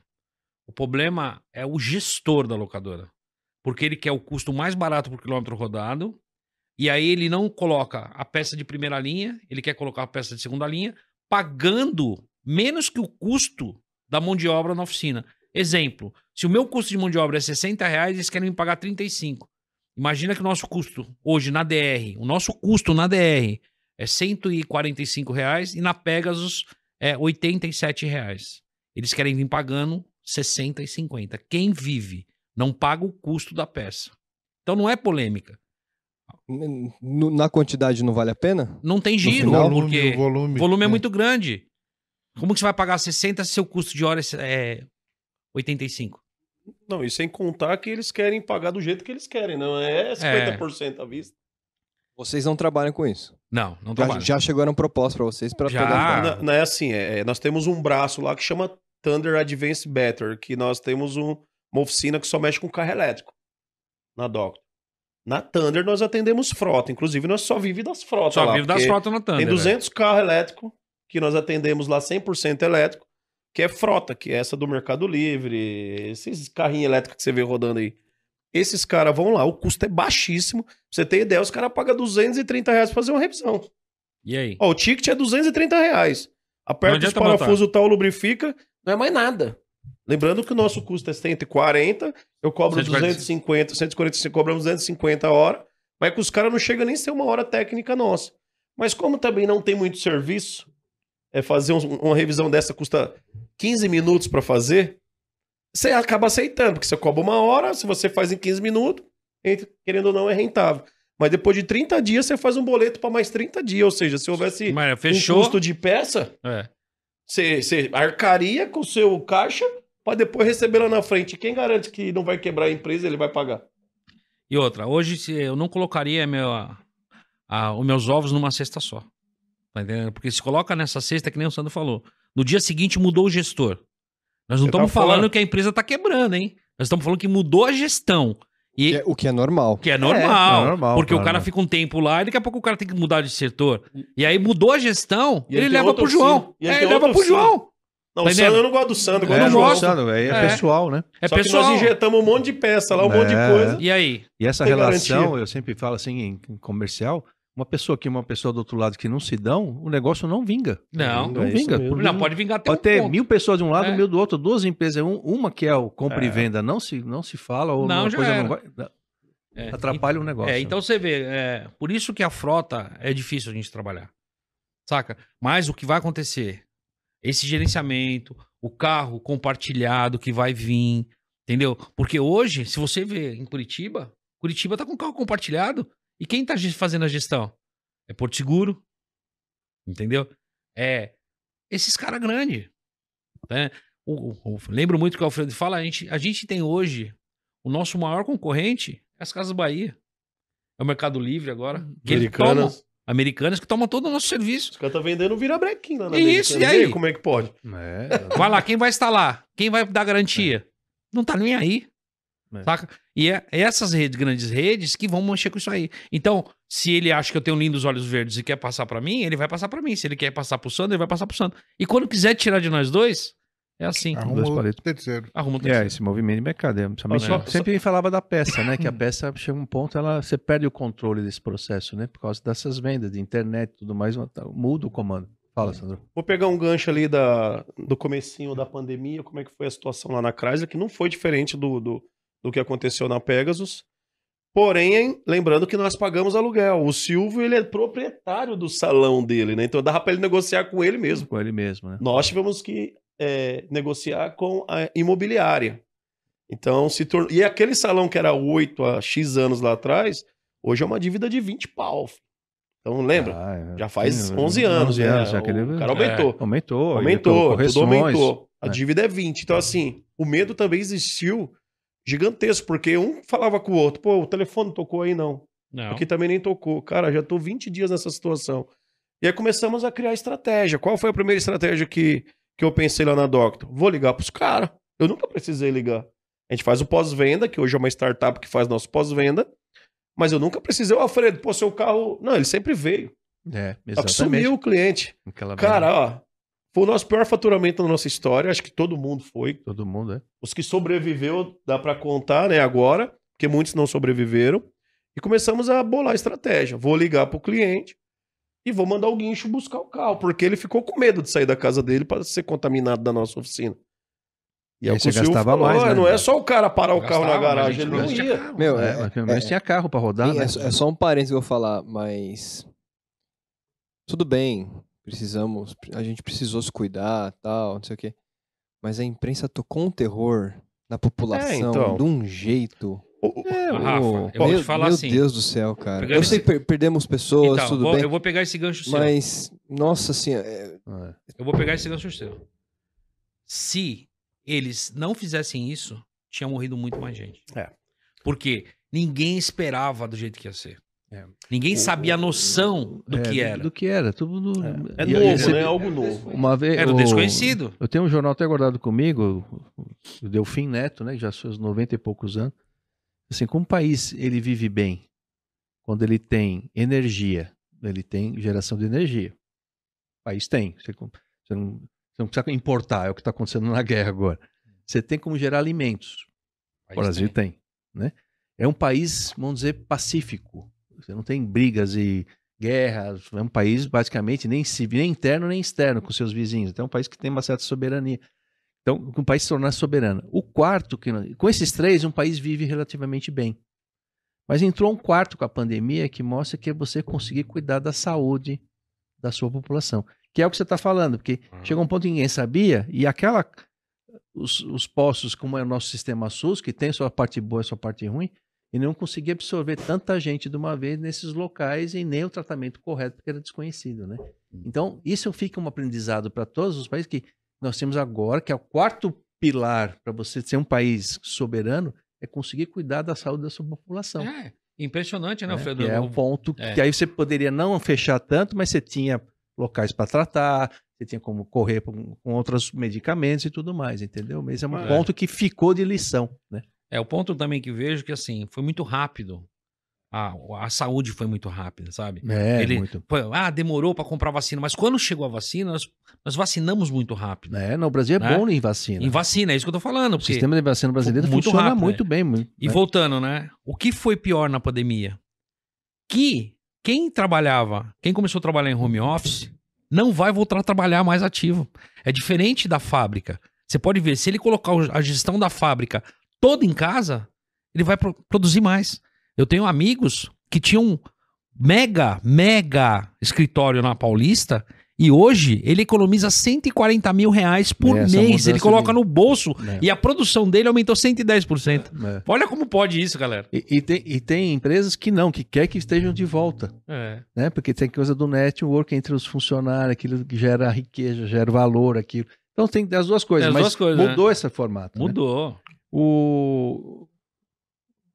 Você falou da pandemia, beleza? Só para mim É, se eu queria entrar no assunto falar lá do- do- é. banheiro. É, a Vai lá, questão do. Igual você falou, Rafa, do. Que a, a repor- reportagem é, tocou o terror. Isso sim é algo muito polêmico.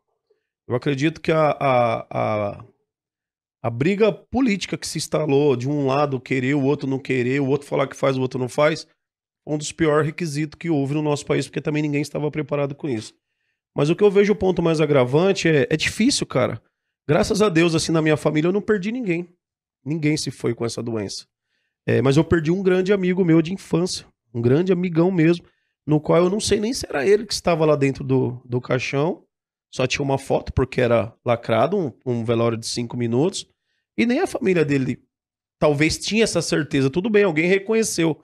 Então é algo muito complicado da gente tocar nesse assunto, porque assim, não morreu meu pai, não morreu minha mãe, mas aquela pessoa que perdeu um parente muito querido, um grande Ah, amigo, Sim, claro. Pra ele é, é válido o que foi feito. Então tem que tomar muito cuidado porque a gente tem que É, respeitar. respeitar. Existem várias opiniões em, em- em relação a isso. Porque o que eu falo, eu como não perdi parente, é, eu achei também que foi um abuso em alguns momentos de, É. da- de pô, lacrar tudo, não fechar, porque assim, nenhuma balada foi fechada. Os bailes funks continuam acontecendo. As periferias lotadas de gente pirando pipa na rua. Todo lugar que você passasse tinha evento. Ou seja, as empresas vazias e as autoridades não foi fiscalizar esses lugares. É.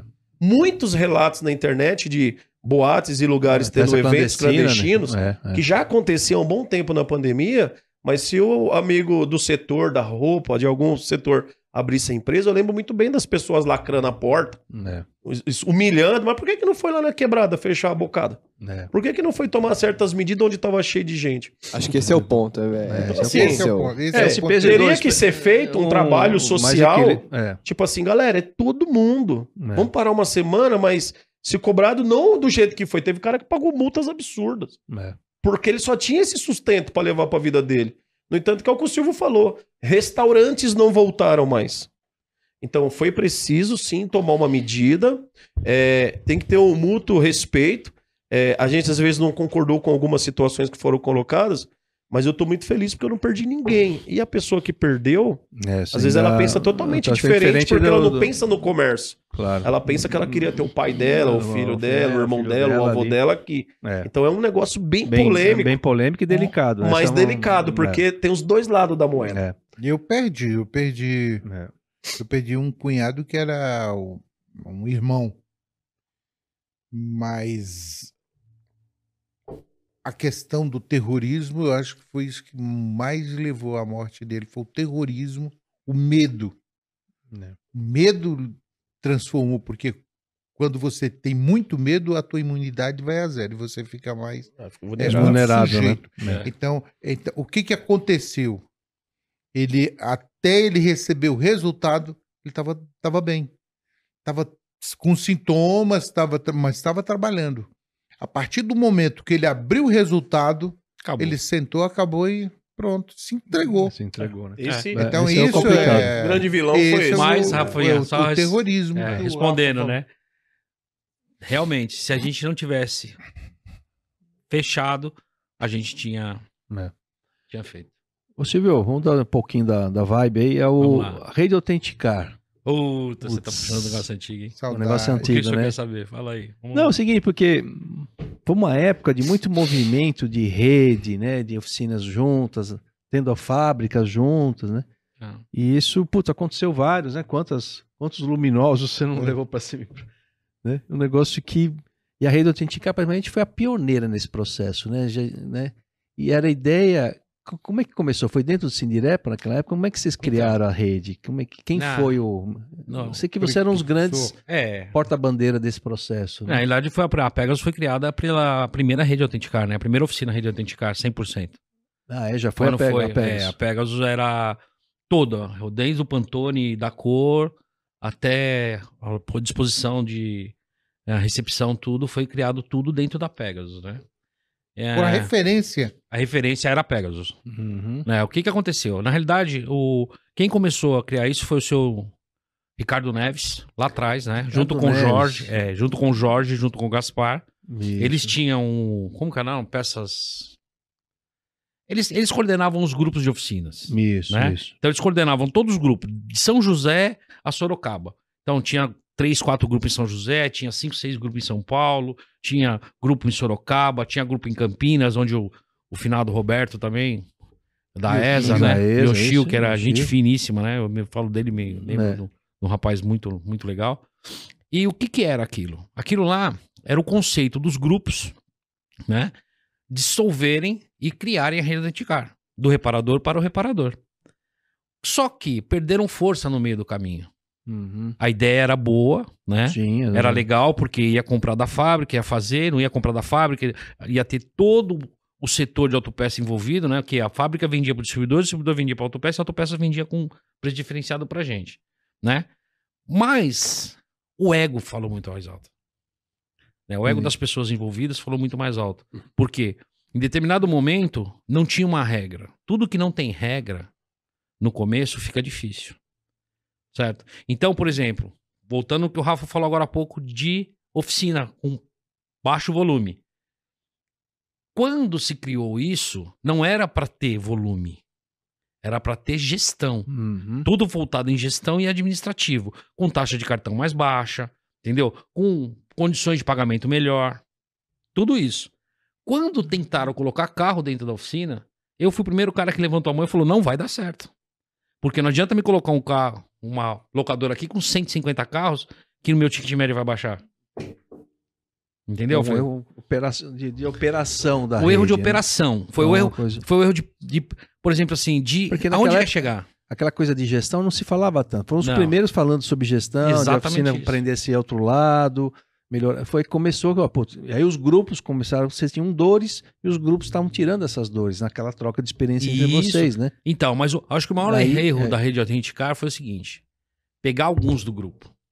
Teriam que ter pegado todos do grupo. Por exemplo, o Goi teria. Eu lembro da época era do GT3. Era o GT3. você. GT3 a época, entendeu? Então nós temos 15 integrantes, 5 aderiram e 10 não.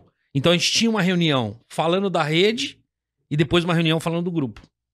Né? Mas Então, é impossível, isso né? não- não balanceou. Não balanceou. Entendeu? Se tivesse aderido todo mundo e tivesse feito um projeto para todo mundo, hoje a rede Autenticar seria uma rede verde. Que nem existe no. É, era verde, a cor, né? Tudo, É, né? então, Era era a rede linda. verde. Eu É, tenho, a eu tenho até hoje guardado o material que você me mandou sobre a rede, toda É. a proposta. Tem até hoje guardado. É, e hoje a comigo. oficina Pegasus ainda é pintada na mesma rede. É, da Autenticar. mesma cor. ainda. Da mesma você cor, lembra, né? eu lembro da, da Pegasus, É. eu lembro do Autenticar, que era É. basicamente o espelho da... Então, O mas aí Bidinote ficou também muito tempo ficou. a- eu e o cores. foi os últimos. Na realidade, que eu detenho a marca ainda da rede Autenticar, né? A marca ainda é minha e o Guerra depois comprou uma parte da rede Autenticar também. Isso, Hoje o Guerra tem uma- também, é, Guerra tem uma tentou. participação ainda. Isso, ele Tá, tentou. o projeto tá lá no. É, ele tentou né? retomar o projeto. Tentou, é, mas não, Isso, dá, não deu. Mas o que é legal, que a gente foi pioneiro, É. sabe? A gente deslumbrou uma coisa diferenciada. Sim, sim, sem Por quê? dúvida. Hoje você vê aí, como que tá a rede Bosch? Poucas oficinas. Eurorepar veio com material Uma enorme, tão grande. tão grande. Mas o que aconteceu? Não é do reparador para reparador. É da fábrica para o reparador. É, O projeto Rede Europar também era um projeto bom. legal. Só que eles querem colocar de goela para baixo. É, Não funciona. Funciona, né? Eles não sabem o mercado como que é aqui.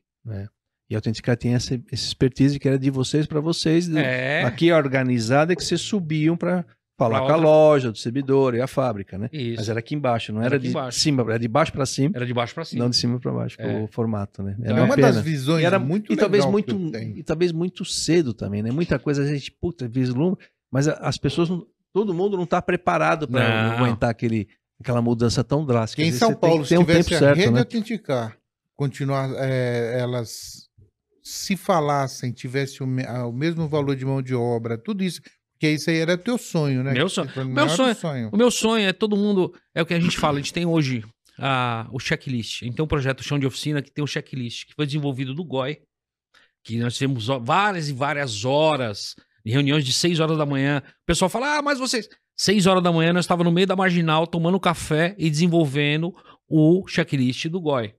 Se todas as empresas hoje, vou falar bem claro, tá? Seguir o checklist, só seguir o checklist, aumenta em 35% o faturamento. Nós não estamos falando em gestão, galera.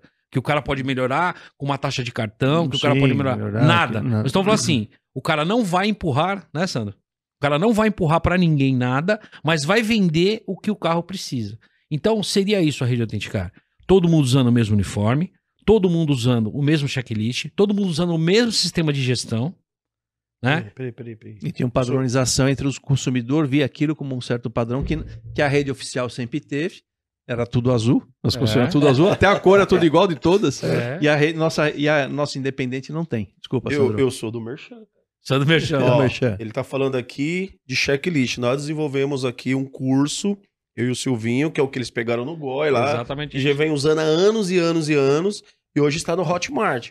Cara, é menos de 200 reais o valor do curso. Ah, é mesmo? É, É. menos de 200 reais. Lá você tem duas anos. horas de gravações no mundo real, sem estúdio. O estúdio é na boca da oficina ali. Eu Você- fazendo um checklist você ali. explicando sobre o checklist? Tudo, É. tudo. Checklist, atendimento de cliente, cobrar Ah, é? diagnóstico, que muita oficina tem medo. Não é não sabe, ele tem medo, medo do de que o cliente vai falar. É. Pô, Lá isso nós é muito ensinamos bom, cobrar o cara. diagnóstico Sabia, eletrônico, cobrar o diagnóstico mecânico. Existe três, três é, pastas, a- é quatro, né? É, vermelho quando o carro entra, o que, que você faz? Depois ele vira amare- amarelo, que você fez todos os checklists, passou pro cliente, aí vira verde autorizado e preto quando é retorno. Tem tudo isso dentro de um curso nosso pelo Hotmart. Só chamar nós no direct aí da Dr. American Car, eu te dou o caminho das pedras, É. ou vai direto no Hotmart, tá assim, ó, checklist. O Hot, Camisa o- 10 da o, oficina. Hotpar é, Hotmart é o uma Hotmart plataforma que vende de- online. vende É. online de cursos, É né? seu durante um ano. Se entrar lá, cai diretamente num grupo do Telegram junto comigo, onde o Silvio também faz parte. Mas eu estou todo dia ali tirando dúvida, ou seja, é pegar na mão do reparador e Levar. ensinar. O Silvio falou de aumento.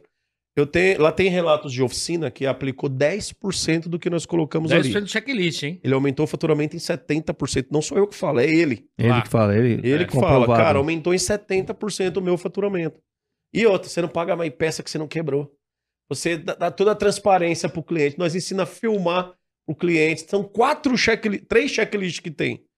O de entrada, o de venda, que você vende absurdamente por meses, e o de entrega técnica. Tudo isso.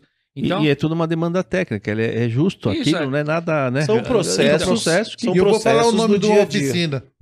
E eu vou falar o nome de uma oficina dessas aí. Isla. Island. Esse aí nós pegamos na mão. Esse Esse aí- aí. Na- ele- não, ele, ele tem a tua. Ele anda de bombeta, ele fala bom dia, bom dia, bom dia. Ô, Isla, você vai ver esse podcast aí ó, com você mesmo. Tô te devendo uma visita. Aí, tiozão. velho. Gente boa e aí, demais. Alfredo, da o que eu falo? A rede Autenticar era pra isso. Era pra isso, talvez ela veio Então. mais cedo do que a gente consegue, talvez, Isso. talvez ela tivesse vindo muito Se cedo. ela tivesse vindo hoje, pode ser que tenha visto com os outros olhos. É. Por quê? Tudo isso a gente implantou. Conforme eu fui pegando lá, eu fui desenvolvendo lá, eu fui implantando na Pegasus. Então eu tenho a receita do bolo. É, Eu é, tenho a receita do bolo que eu levei pra Servicar, eu tenho a receita do bolo que eu levei pra Toyocar, entendeu? Que os caras de faturamento de 30 subiram pra 60. É. É, De é, 30 subiram a- pra 100. A, a, a Cervical lá é Cervicar, outro exemplo lá. Outro que- exemplo nítido. Mas o cara tava 6 horas da manhã lá. De- É, quer dizer, de é. Lausanne, 6 horas da manhã, eu cheguei. Eu cheguei chegou lá, lá, eu quero, ver se, eu quero ver se tu vai mesmo 6 horas da manhã. Ele falou, então vai lá. Nós dois, se, Tava lá. é, é, 7 horas. 7 Sete horas horas a tava gente tava batendo lá. café lá no, No no, Serginho. no Serginho. Na Cervicar. É, E e ele Embu. plantou, e mudou, mas É, mudou. mudou, né? Mudou, Mudou. então. Mudou Então eu vejo assim, você falando de rede autenticar. Eu gostaria hoje que a gente tivesse uma rede. Força. Com força. É, eu tô falando assim, o e- sindicato, o sindicato, ele, o Sindirep, eu sou um dos diretores, a opinião do diretor, o presidente Afiola, nós estamos lá, porque a gente fala direto com o patronal. Isso, não tem que É, ter. o Essa patronal tem que representação ter, legal tem que ter. Tem que ter, e não adianta o pessoal falar, não tem que ficar ter. reclamando. Vai lá Não. e participa. Vai Vai, lá- lá e- exatamente, isso. exatamente, É que nem muita pessoal, pô, Silvinho, mas a BNT? Vai e participa da BNT. Claro. Não fica aí, ah, mas o cara colocou que eu tenho que usar o micrômetro digital, o termômetro digital. Amigão, você tava lá pra discutir? É. Nós tiramos um monte de coisa que não tava lá. É. Porque você vê, quando- ah, não, mas tem que ter um engenheiro. Não, não pode ter engenheiro. Nós estamos discutindo a BNT. Depois teve consulta pública sobre isso, podia se manifestar ainda e ninguém. Aí Ninguém depois que tá manifesta. pronto, ele falou, pô, mas, cara, pô, É. participa. Seja Participa. participando. Ah, mas o Sindire... Não. Participa, cara. É. Lá muda, entenda o outro lado, né? Entenda. E outra, Então, uma coisa eu aprendi assim. muito isso eu participando dos comitês. Dos eu comitês, é. Não, mas eu penso assim, mas o outro pensa diferente, vamos, vamos juntos e... E aí tem aquela dia, ah, o, o cara que não tá no setor, ele tá lá pra discutir o lado do consumidor. Sim. É, que é Ó, fundamental. olha que, que louco, né? que louco. Tem o, né? a Que bom. fábrica defendendo o pão dela, O ponto o reparador defendendo o ponto dele e o consumidor que no defendendo fim, o ponto que dele. alimenta todo esse processo. Que Ele tem que ser alimenta ouvido processo. também, né? Que é a consulta pública É. pode se manifestar, né? Eu É. acredito, eu ainda acredito na rede autenticar. Porque o nome é forte. É. E, e, a, e, a, e a- a rede autenticar, hoje, que você detém a marca mais do Guerra e coisa É. e tal, é, vocês aprenderam muito com os erros de muitos, de outras redes, É, mídias, Ah, de alguma é, maneira, todos Precision eles- Tune. É. E, Ah, e um olha um nossa, monte a gente tem um monte de. É. E dá, eu, acre- eu, eu ainda acredito. É, pelo a- nome forte. É, nome É. forte. A proposta hoje é porque eles mudaram muito. Você usou todos aqueles conceitos, usou, e empresas vencedoras hoje. É. Então a proposta da rede tem que ser uma outro, outro tipo de proposta. Porque essas coisas vocês venceram. É. Conseguiu mudar, conseguiu, ou na dentro da sua oficina, vocês isso ainda divulgam para fora. Quer dizer, quanto vocês Nós não já fazem vendemos, é. de curso e faz e ajuda é na rede. Então, talvez a rede ela tem que vir com uma outra proposta, né? Uhum. Mas é aquilo, é uma rede vinda de baixo. Pela hora. E não, Isso, e não chão é de de Não a de mesma coisa. Que vindo da indústria é complicado, não é difícil, né? É Entendeu? difícil porque Eu- é, eles se comparam a gente com o mercado de concessionária. É, É, é. concessionária. Eles não estão comparando a gente, sabe? Não estão comparando a gente com o reparador. E o reparador, ele também não se vê colocando uma bandeira da fábrica. Pra você ter uma ideia, o João brincou, né? Eu tenho três bandeiras lá, que tá do lado de dentro da minha empresa. MTE, Delphi, É, falei, tá- que tá lá, Parceiro. e Marelli, porque eu sempre gostei da Marelli. Não, eu- Que não, que não me invoca nada. Então eu nunca quis participar de uma bandeira que tem a bandeira na minha empresa, porque eles não me dão nada. Não, não, não tão participativo, talvez. não. Mas a, a indústria, ela, não consegue. Isso eu falo, né? Por conta É, formatar um negócio que, que, não- que não seja, é, seja mais amplo. Eu não sei, é uma coisa que não dá certo. Uma vez o Serginho me falou isso. A, a- a indústria não tem nem competência para ter gestão sobre isso, ou, ou de cuidar disso, entendeu? Porque É. a fábrica está com outros objetivos. outros, é. Ah, os desafios lá são imensos, de tecnologia, de produto. Eu-. E aí chega nessa hora, ela não tem estrutura para cuidar. Não tem né? braço, né? Não tem braço. É. Aí vê, o da Amarelli não tem mais, Delphi não tem. tem, mais, né? Sumiram, Ninguém. porque a Bosch ainda mantém, mas com muita. Europar veio, que é a mais nova, já praticamente não tem, né? Nós discutimos isso essa semana. né? Nós estávamos é um negócio igual a isso. complicado, né? Uma É. pena, né? Porque. Mas eu acho que talvez o modelo naquela época foi muito cedo autenticar, Hum. né? Não conseguiu. Né?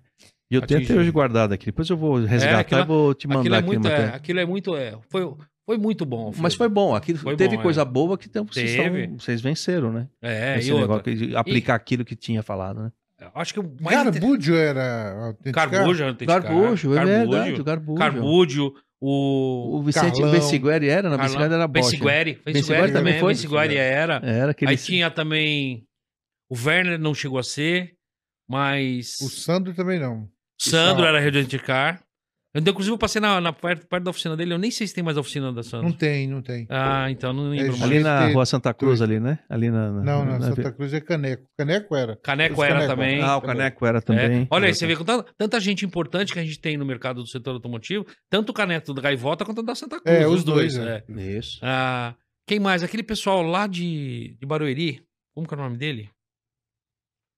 Putz, esqueci. Baru, Barueri. O Navega É. não era não, né? Não, um velhinho de cabelo branco, eu esqueci o nome dele. Ah, é. Não é do lado de Alphaville? É Alphaville, como que é o nome dele? É, putz. Mas é, a gente tem- vai lembrar daqui a pouco. É. Então, mas eu vejo assim, tinha muitas pessoas boas. E o Ricardo Neves, ele veio com gestão de empresário. Ele veio com a empresa, a empresa dele já era, ele já tinha um monte de negócio junto, sabe? É. Ele tinha firma de ração, daqui a pouco ele tinha isso. tinha- Então foi muito bom Esse isso. empresariado foi legal, essa Isso, experiência pro setor. foi Mostrar legal. pra gente que tinha que ser empresário, galera. É. Eu aprendi muito com ele sendo Isso, já empresário. ser empresário. Ô, peraí, como que você tá vendo? Aí o cara fala assim, aí você tá numa reunião, o cara fala assim, quanto que é seu ticket médio? Você fala, hã? O que, que é isso? É, exatamente. Qual é o seu markup de... vo- fu- É, é. Ah. É isso, Exatamente. olha onde nós aprendemos. Aprendemos lá. É, é, aprendeu Qual que é o isso markup que você tá esses colocando? movimentos todos É, trouxe esse o aprendizado. Né? Que isso? O que, que é isso, markup? Não, qual que é a chuva A, B e C? Hã? É. Por isso que eu falei pra ele que tem que estudar bastante, né? Porque esse aprendizado que veio do Ricardo Neves, junto com o Jorge, nossa, foi o Gaspar. Jorginho japonês. É. Gente É. boa demais. Não, Nossa, gente todo. boa. Os caras são muito gente boa. Então eu vejo assim. Tirou muito essas, as dores que vocês tinham naquela O época. quê? sem Não só tanto E as até dores. hoje tá precisando, né? É, e não. E uma coisa que o Gaspar sempre falava, e o Márcio Trovão também, né? Que é o Márcio que sempre estava junto com a gente.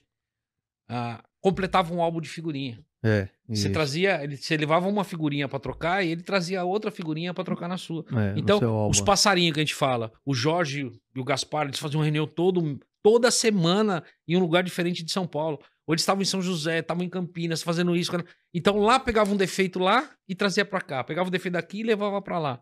Isso foi Andava muito bom. Peça dentro do carro. Andava peça, às vezes peça pra poder mostrar, olha, tá vendo essa Equipamento, peça né? aqui, Emprestar equipamento. Isso, É. isso. Então isso foi muito bom do grupo de oficina também. Se tivesse transformado realmente pra rede de autenticar, que nem você falou, eu acho que ela tava muito era muito avançada para aquela avançada época. pra época. É. Exatamente. Hoje ela caberia com certeza em qualquer projeto. É, Entendeu? Exatamente, é. Bom, e, e essa época que eles estão falando aí, eu era lavador de peça ainda, viu? Pelos certeza. cabelinhos aqui, eu era lavador de peça. É, sim, é você é mais novo nessa turma, né? É, verdade, mais é. novo, a gente vê. É, a do- gente tá bem escolado com isso, né? É. o... Ô, ô, Alfredo, só Oi. que o estamos tempo hoje.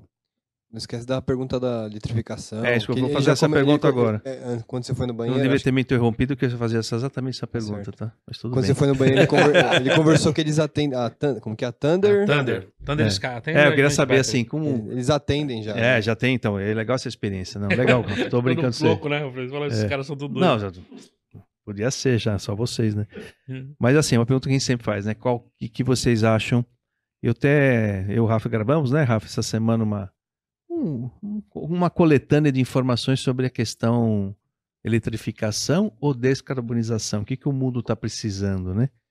E depois aí eu vou mandar o link para vocês, que é começar a provocar essa conversa. Então, no podcast a gente pergunta para vocês, o que que você, qual que vocês acham que é o modelo que vai vencer, no modelo na questão é, técnica, né? Não, na minha oficina, porque isso é questão de gestão também para uma oficina. Pô, o que, que vai vir de novo que eu tenho que estar me, me preparando, tecnicamente, ou de tudo, né? Investimento, investimento é gestão, né? Eu, até que eu tenho que investir em tal coisa, né? Que, que é o modelo brasileiro desse carro elétrico. Que é o que vocês acham que vai vingar? Na opinião de vocês, Identificação, Você quer a Você queremos opinião? eletrificação ou descarbonização? O que que... Então, você quer a opinião de um cara otimista É, ou quer uma opinião de um cara assim, que tá no mercado? é. Então, eu vou te falar do cara otimista. Pode falar as duas, é. Então, eu vou falar as duas. Ah, otimista. Eu queria que todo carro fosse 100% elétrico. Porque nossas matrizes energéticas ainda estão muito aquém. Por quê? Você vê os Estados Unidos, eles queimam diesel, queimam carvão para poder fazer. Nós não. Nossa energia é limpa. Se Isso. você vê os parques eólicos que tem aí, as hidrelétricas. Nós fizemos um estudo para apresentar na, na FAB. Não, na FAB não, na Cinco Peças. Foi eu e o Mauro e o Marcelo. O Mauro do Senai, Mauro Alves, que é meu amigo pessoal, Sim. e o Marcelo, que está no Jornal Oficina Brasil hoje. O impacto, o impacto desse crescimento da frota alteraria em torno de 10% o consumo de energia elétrica, aumentaria. Uhum. né? Mas o nosso problema maior é o carregamento. Uhum. né? Então, eu acredito muito, eu gostaria muito que o carro fosse 100% elétrico. Uhum. Mas eu vejo que nesse nosso Brasil de hoje, porque eu tô falando da carregamento, porque a gente, o Sandro teve experiência de ir até São José com um carro, depois ele conta um pouquinho, mas é assim, o problema é a amperagem desses carros, desses carregadores. A gente precisa de um ampere no mínimo de 30 amperes, e todos os carregadores são de 10, 15. Então demora muito a amperagem. A gente tá com bateria hoje Uhum. de fosfato, de, né? É, as baterias novas de lítio, ferro, fosfato, e tem as baterias hoje de grafeno, que estão muito mais carregadas. Aí você fala, pô, Silvão, por que você tá assim? Nós estamos há três anos e meio desenvolvendo um curso de carro elétrico. Uhum. Que Opa, hoje é a legal. Thunder, a Thunder Advanced Battery, que é a nossa, né? A gente tá no mercado já com ela também, já fazendo manutenção de carros elétricos, né? Mas a gente vê isso. Então, o que é o futuro? O futuro, para mim, é o carro elétrico 100%. Né? O plugin que ele vai carregar na tomada e vai estar lá. Agora, o que eu vejo o futuro, que talvez eu não pegue esse 100% do carro elétrico, é o carro gerado com ah, célula de Hidrogênio. nitrogênio. Uhum. Eu vejo que é um carro que tem manutenção, tanto motor a combustão como motor elétrico, mas com cédula de nitrogênio. Porque isso aí vai assim, É isso aí, você, bota, descarbonização. você bota etanol, o etanol quebra e vira Quebra, oxigênio vira ou hidrogênio para coisa. Então você tem o, o híbrido, mas com célula de, É. célula de combustível. Célula de combustível. Eu acredito muito nisso, Entendi. sabe? No primeiro passo. Mas eu acredito que seja esse passo aí, seja igual, vamos voltar um pouquinho na injeção. Saiu do carburador, entrou no carburador eletrônico e depois foi para injeção eletrônica. Isso. Eu acredito que o passo está assim: saiu do motor a combustão, só combustão, foi para o híbrido para chegar no elétrico. Chegar no elétrico. É, essa é a Tá. minha colocação. Colocação. colocação. entendeu? Entendi. Bom, e ele chegou com força, já tem muitos carros na rua, né? Tem É. muitos carros híbrido e tem muitos carros 100% elétrico. Nós atendemos uma frota de mais ou menos 200 carros elétricos lá, 100% elétrico. Fora Essa frota motos. é da, é da, da, da Thun- É uma- a Thunder? uma- que que é? Não, É, não, BYD. é da BYD, né? A Ah, BYD, BYD tem uma da- frota que no tá aqui Brasil. em Campinas, né? É. Isso. Isso. E nós atendemos. Tem uma parte também ali da. Que é da chofer de cap, que marca Chofer. que é? É, da Sherry. Sherry. É, Sherry inclusive, eu fui também. fazer um teste com um carro desse, tive um desprazer gigantesco, vou falar disso. Mas assim, o carro está na rua. O reparador também está com as portas abertas. É. Então, inicialmente, tem que procurar um curso para você entender o que é que se fala real daquilo. Porque muita gente coloca um mito também na cabeça das pessoas. Esse dia eu fui levar um carro para trocar um para-brisa, o cara não quis pegar. Não, como é que eu vou bater o arame aí no para-brisa se vai me dar um tranco no meu colaborador? Então não é bem Ah, assim é, também. Assim umas, É, umas cheguei já a esse ponto, falei, desconhecidas, não. né? É. Você desconecta ali, tudo bem, a chave geral para você fazer uma manutenção no carro, expliquei onde que era. Levamos até desmontado para ele desconectar. Um carro convencional, cara. Que tem pneu, suspensão, freio. Sim. Mas assim, o, o reparador, é, ele, muitos ainda não sabem disso, mas o carro vai chegar lá. Qualquer hora chega um carro 100% elétrico, e o que ele vai fazer? Primeiro que não tem um motor a combustão. É um Uhum. motor elétrico, igual de portão de garagem, de elevador. Mas existe os famosos cabo laranja, que todo mundo morre de medo. Então tá na hora de muitos começar a procurar uns cursos básicos aí para pelo menos ter conhecimento. É, a norma técnica ainda não é precisa. NR10 não é preciso. Eu fui fazer a NR10, mas era para mexer com poste, cara. As motos que nós mexe lá são 48 células com parafusinho de 6mm. Como é que você vai pôr uma luva de 1000 ampere para pegar um parafuso de 6mm? Sim. E, e É. são 48 vezes 2. Tem o positivo e o negativo. Você tem que montar o circuito. Não existe luva de amperagem alta. É tira a aliança, concentração ali para não bater os positivos negativos e vai na fé, filho. Não tem muito. Mas se cria um. um- um- Pô, fui fazer uma Hum. matéria com uma revista lá. A hora que a pessoa chegou com o carro da Peugeot, da Renault, para fazer uma matéria, ah, mas o chão não é emborrachado. Falei, mas pra quê? Não, porque dizem que o chão tem que. Então existe muito mitos Mito, ainda. mito ruim, né? Nesse É, sentido, que, né? que É. deixa todo mundo com medo. É um, um- um- É. Existe os cuidados, é, Sim. alta tensão. Tem muitas pessoas morrendo por não saber. Vai me furar lá uma alta tensão da sua casa lá. Ou no elevador trifásico, encosta o fio com o fio pra ver o que, que acontece com a ponta do seu dedo. Então, assim, tem que fazer uns cursos básicos. Existem muitas pessoas hoje é, que já desenvolveu o curso para você ter uma certa noção. Esse carro já está na rua. Esse carro hoje vai entrar aí na porta da sua oficina e você vai perder um nicho de mercado que é bom. Não tem muita coisa para fazer. Não tem escapamento, não tem óleo de motor, não tem pistão, mas tem freio que dura bastante porque tem um sistema regenerativo. Regenerativo, Tem a né? parte elétrica, para você trocar um carro elétrico que tem bateria de chumbo ácido, Continua a bateria 12 fazer- volts, que é né? Continua. você fazer a manutenção ali. Existe algumas coisas que você não pode descartar. É uma realidade. Os Mas- cuidados. Mas é um, é um veículo que tem menos, terá menos manutenção. muito né? menos Muito manutenção. É né? igual eu falei, nós É. atendemos uma frota de quase 200 carros. Se já passou 50 carros na oficina, às vezes nós fazendo um motor a combustão, já pagou três vezes o que eu já ganhei com esses 50 carros é de lucro. É, e o detalhe também é assim, como é regenerativo, o pessoal acha que ah, vai mexer muito em undercar. E é o contrário, gente. O undercar dele está muito melhor que o nosso. Pra você ter uma ideia, ele teve que soltar um amortecedor É que o cara louco. bateu e teve que dar um redutor de torque. Porque é muito apertado, os parafusos são muito apertados e a qualidade é boa. Tem carro com 100 mil quilômetros, 120 mil quilômetros, nós não trocamos pastilha. Não É, então, eu trocamos descobri pastilha. que eu li que o pessoal de táxi, quem tem o Prius, Hum. como tem esse freio regenerativo, sabe, 100 mil quilômetros uma pastilha. Não Exatamente isso. Você vê a, gasta. Até a pastilha as gasta i8, menos, né? as i8 da, da BMW, ela usa tão pouco freio que eles tiveram que adaptar o módulo de injeção para de vez em quando o módulo ABS para dar uma apertadinha no freio. Por Sozinho um quê? pouco, senão não O usa. movimento- Não, tava enferrujando ah, os discos de freio fazendo barulho. Entendi. Olha só. Então, eu queria que o Sandro só colocasse a, a experiência dele que ele teve com, com a ida do, do carro até São José, para que vai ser Ah, bom legal. ilustrar pro pessoal. né? É. É, é assim, é, eu fui participar de um evento em Jaguariúna, lá na oficina lá do Guto. E eu fui com um carro elétrico. Não vamos citar nomes aqui pra não achar que Sim, tá claro. denegrindo, né? Não, claro. E, pô, peguei o carro carregado na oficina, com um carregador on-board ali de bivolt.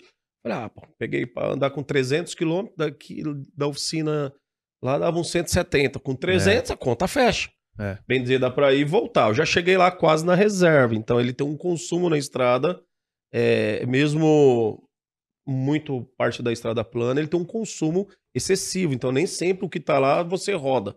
Mas beleza, cheguei na cidade, fizemos o evento, já começou que no dia que eu fui carregar, eu derrubei o curso do cara. Filho, que eu liguei na tomada, falei, puf, derrubou toda a estrutura. O cara tava dando uma palestra, derrubei o telão, derrubei tudo. Aí eu já tirei da tomada e fiquei quieto, né? É. Falei, meu, só pode ter sido isso. E fui carregar num outro lugar. Uma viagem que eu faria aí é, num carro convencional, vamos supor, é, combustão, é, 170 quilômetros, duas horas e meia, pra ir tranquilo. Eu levei oito horas de viagem com esse carro elétrico pra voltar pra casa. Porque eu Caramba. fui até um determinado ponto e fui colocar o carro pra carregar. O carregador, às vezes, dependendo da amperagem dele, que é o que a maioria tem na estrada, ou até o que a gente tem dentro da nossa oficina, É. pra fazer uma carga completa é 12 horas. Você deixa o carro lá 12 Cara, horas, E ou aí é seja, a amperagem que conta, né? eu chego à noite, vou, vou, cheguei do trabalho com o carro elétrico, eu ponho na tomada, amanhã cedo tá carregado. É. Eu faria isso, mas na estrada é diferente. A nossa dificuldade é essa. Eu saí meio-dia da onde eu estava, em Jaguariúna, eu cheguei em Guarulhos, que são 174 quilômetros, 10 horas da noite, parando e fazendo uma hora de carga para rodar 30 km. Aí parava em outro lugar, tem capengando, entendeu? Eu teria que ficar lá muitas horas. Muitas Até eu chegar num ponto de um restaurante, os graus estão bem equipados. Ah, o grau já tem. É, bem vê. equipados com os carregadores ali de alta voltagem. Eu consegui jantar já 9 horas, 8 horas da noite. Eu jantei, ele completou uma carga ali de 50%. Aí eu consegui chegar em casa. Então, assim, é, o despreparo das estradas é gigantesco. E não foi só eu. Estava tendo um outro evento num outro lugar que o motorista dessa empresa falou a mesma coisa. Cara, você conseguiu carregar o carro? Eu não consigo carregar o carro. Demora muito, e aí eu vou ter que ficar um dia a mais no hotel. É. O despreparo é esse. Sim, essa Então, assim, infraestrutura ainda, né? Se a infraestrutura for legal com os carregadores de, de alta Alta potência, potência. onde consegue otimizar, lógico, hoje envolve célula, igual celular.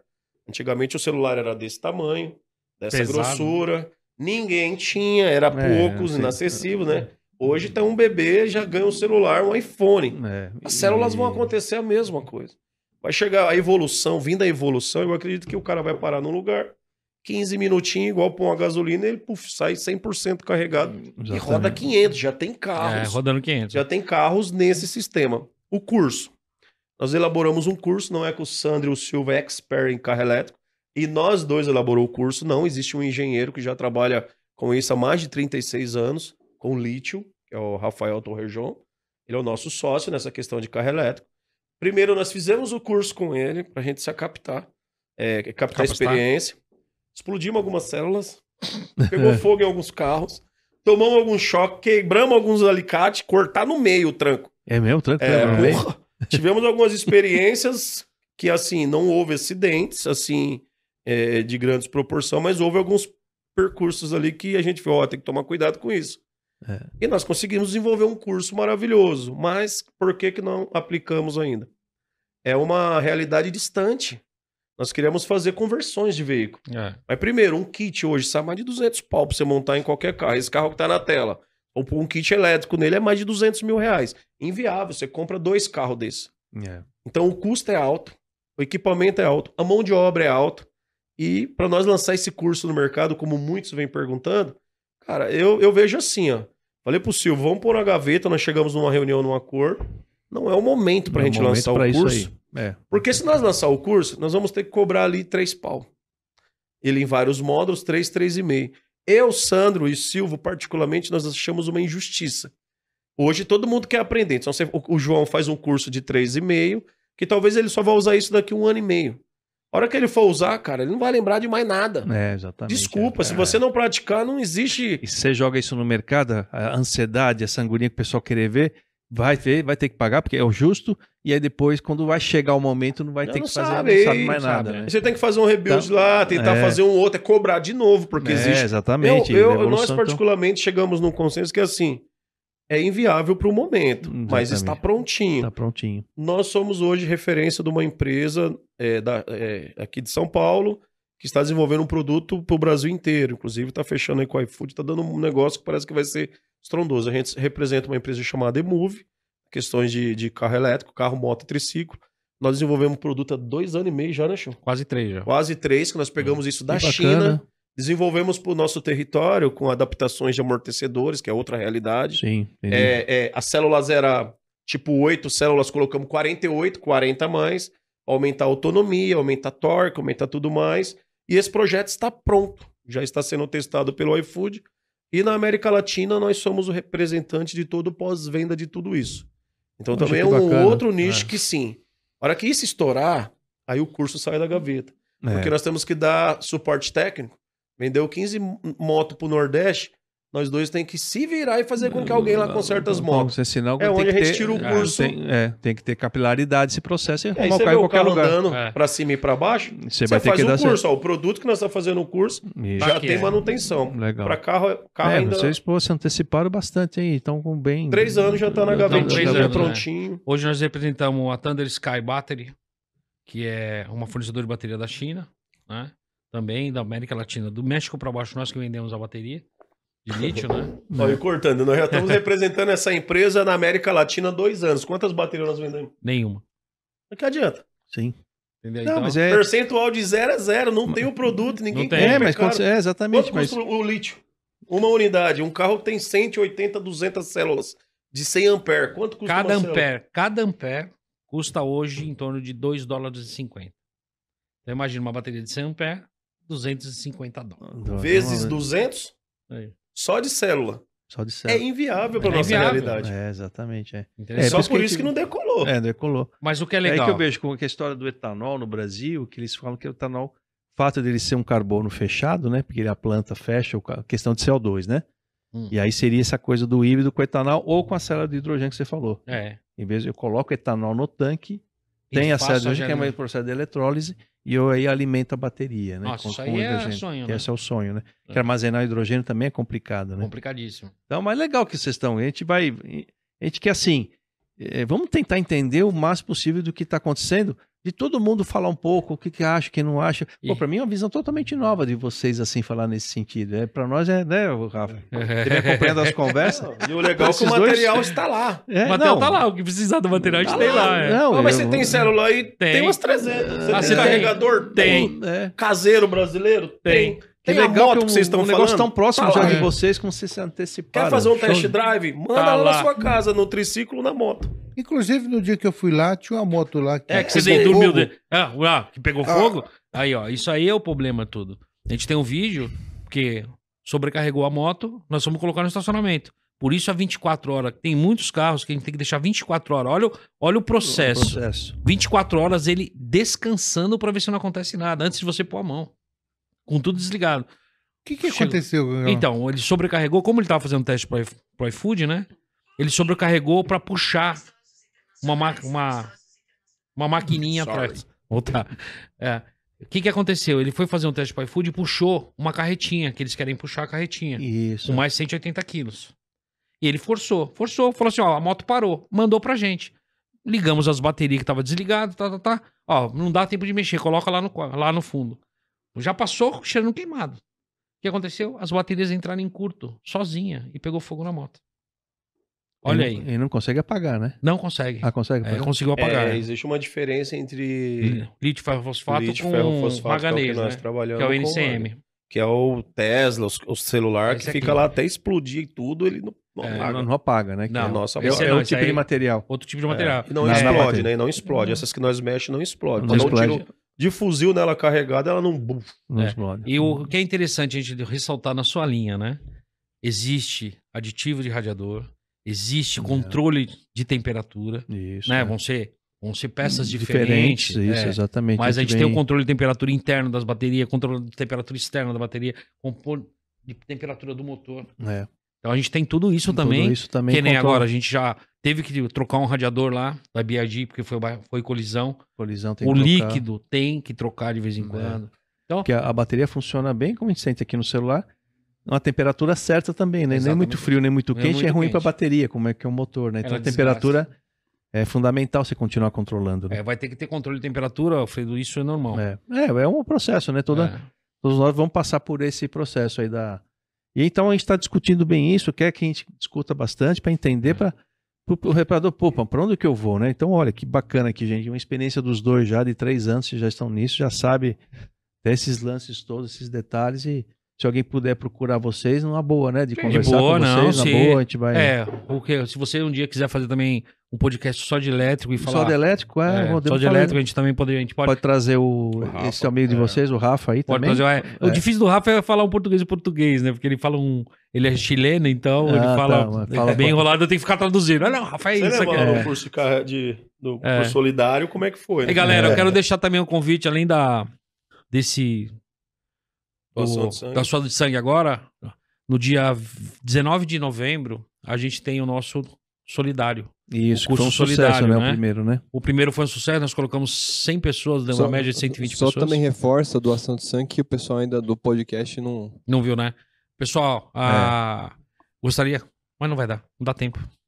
Verdade. O podcast, quem tá assistindo agora, a ação já vai ter acontecido, né? A gente tá Isso. gravando É, agora não no. jeito, é. A gente tá no. Que dia que é hoje? Final de junho, né? É. Isso, A 23, ação vai 20, acontecer agora. Agora. não tem 22 de junho. Então já vai ter acontecido, então 27. agradece. Pessoal, muito obrigado aí É. por ter participado. Pessoal, obrigado por participar da doação de sangue. É, mas E lembrando, vocês viram um videozinho que a gente fez exatamente aqui nesse dia que nós estamos gravando. Fizemos um vídeo e já colocamos no ar. e Vocês devem ter visto aí da Isso. doação de sangue. Fala Então, da e aí Solidário. a gente tem o É. o Natal Solidário. Ano passado a gente ajudou o pessoal de Minas, sul de Minas.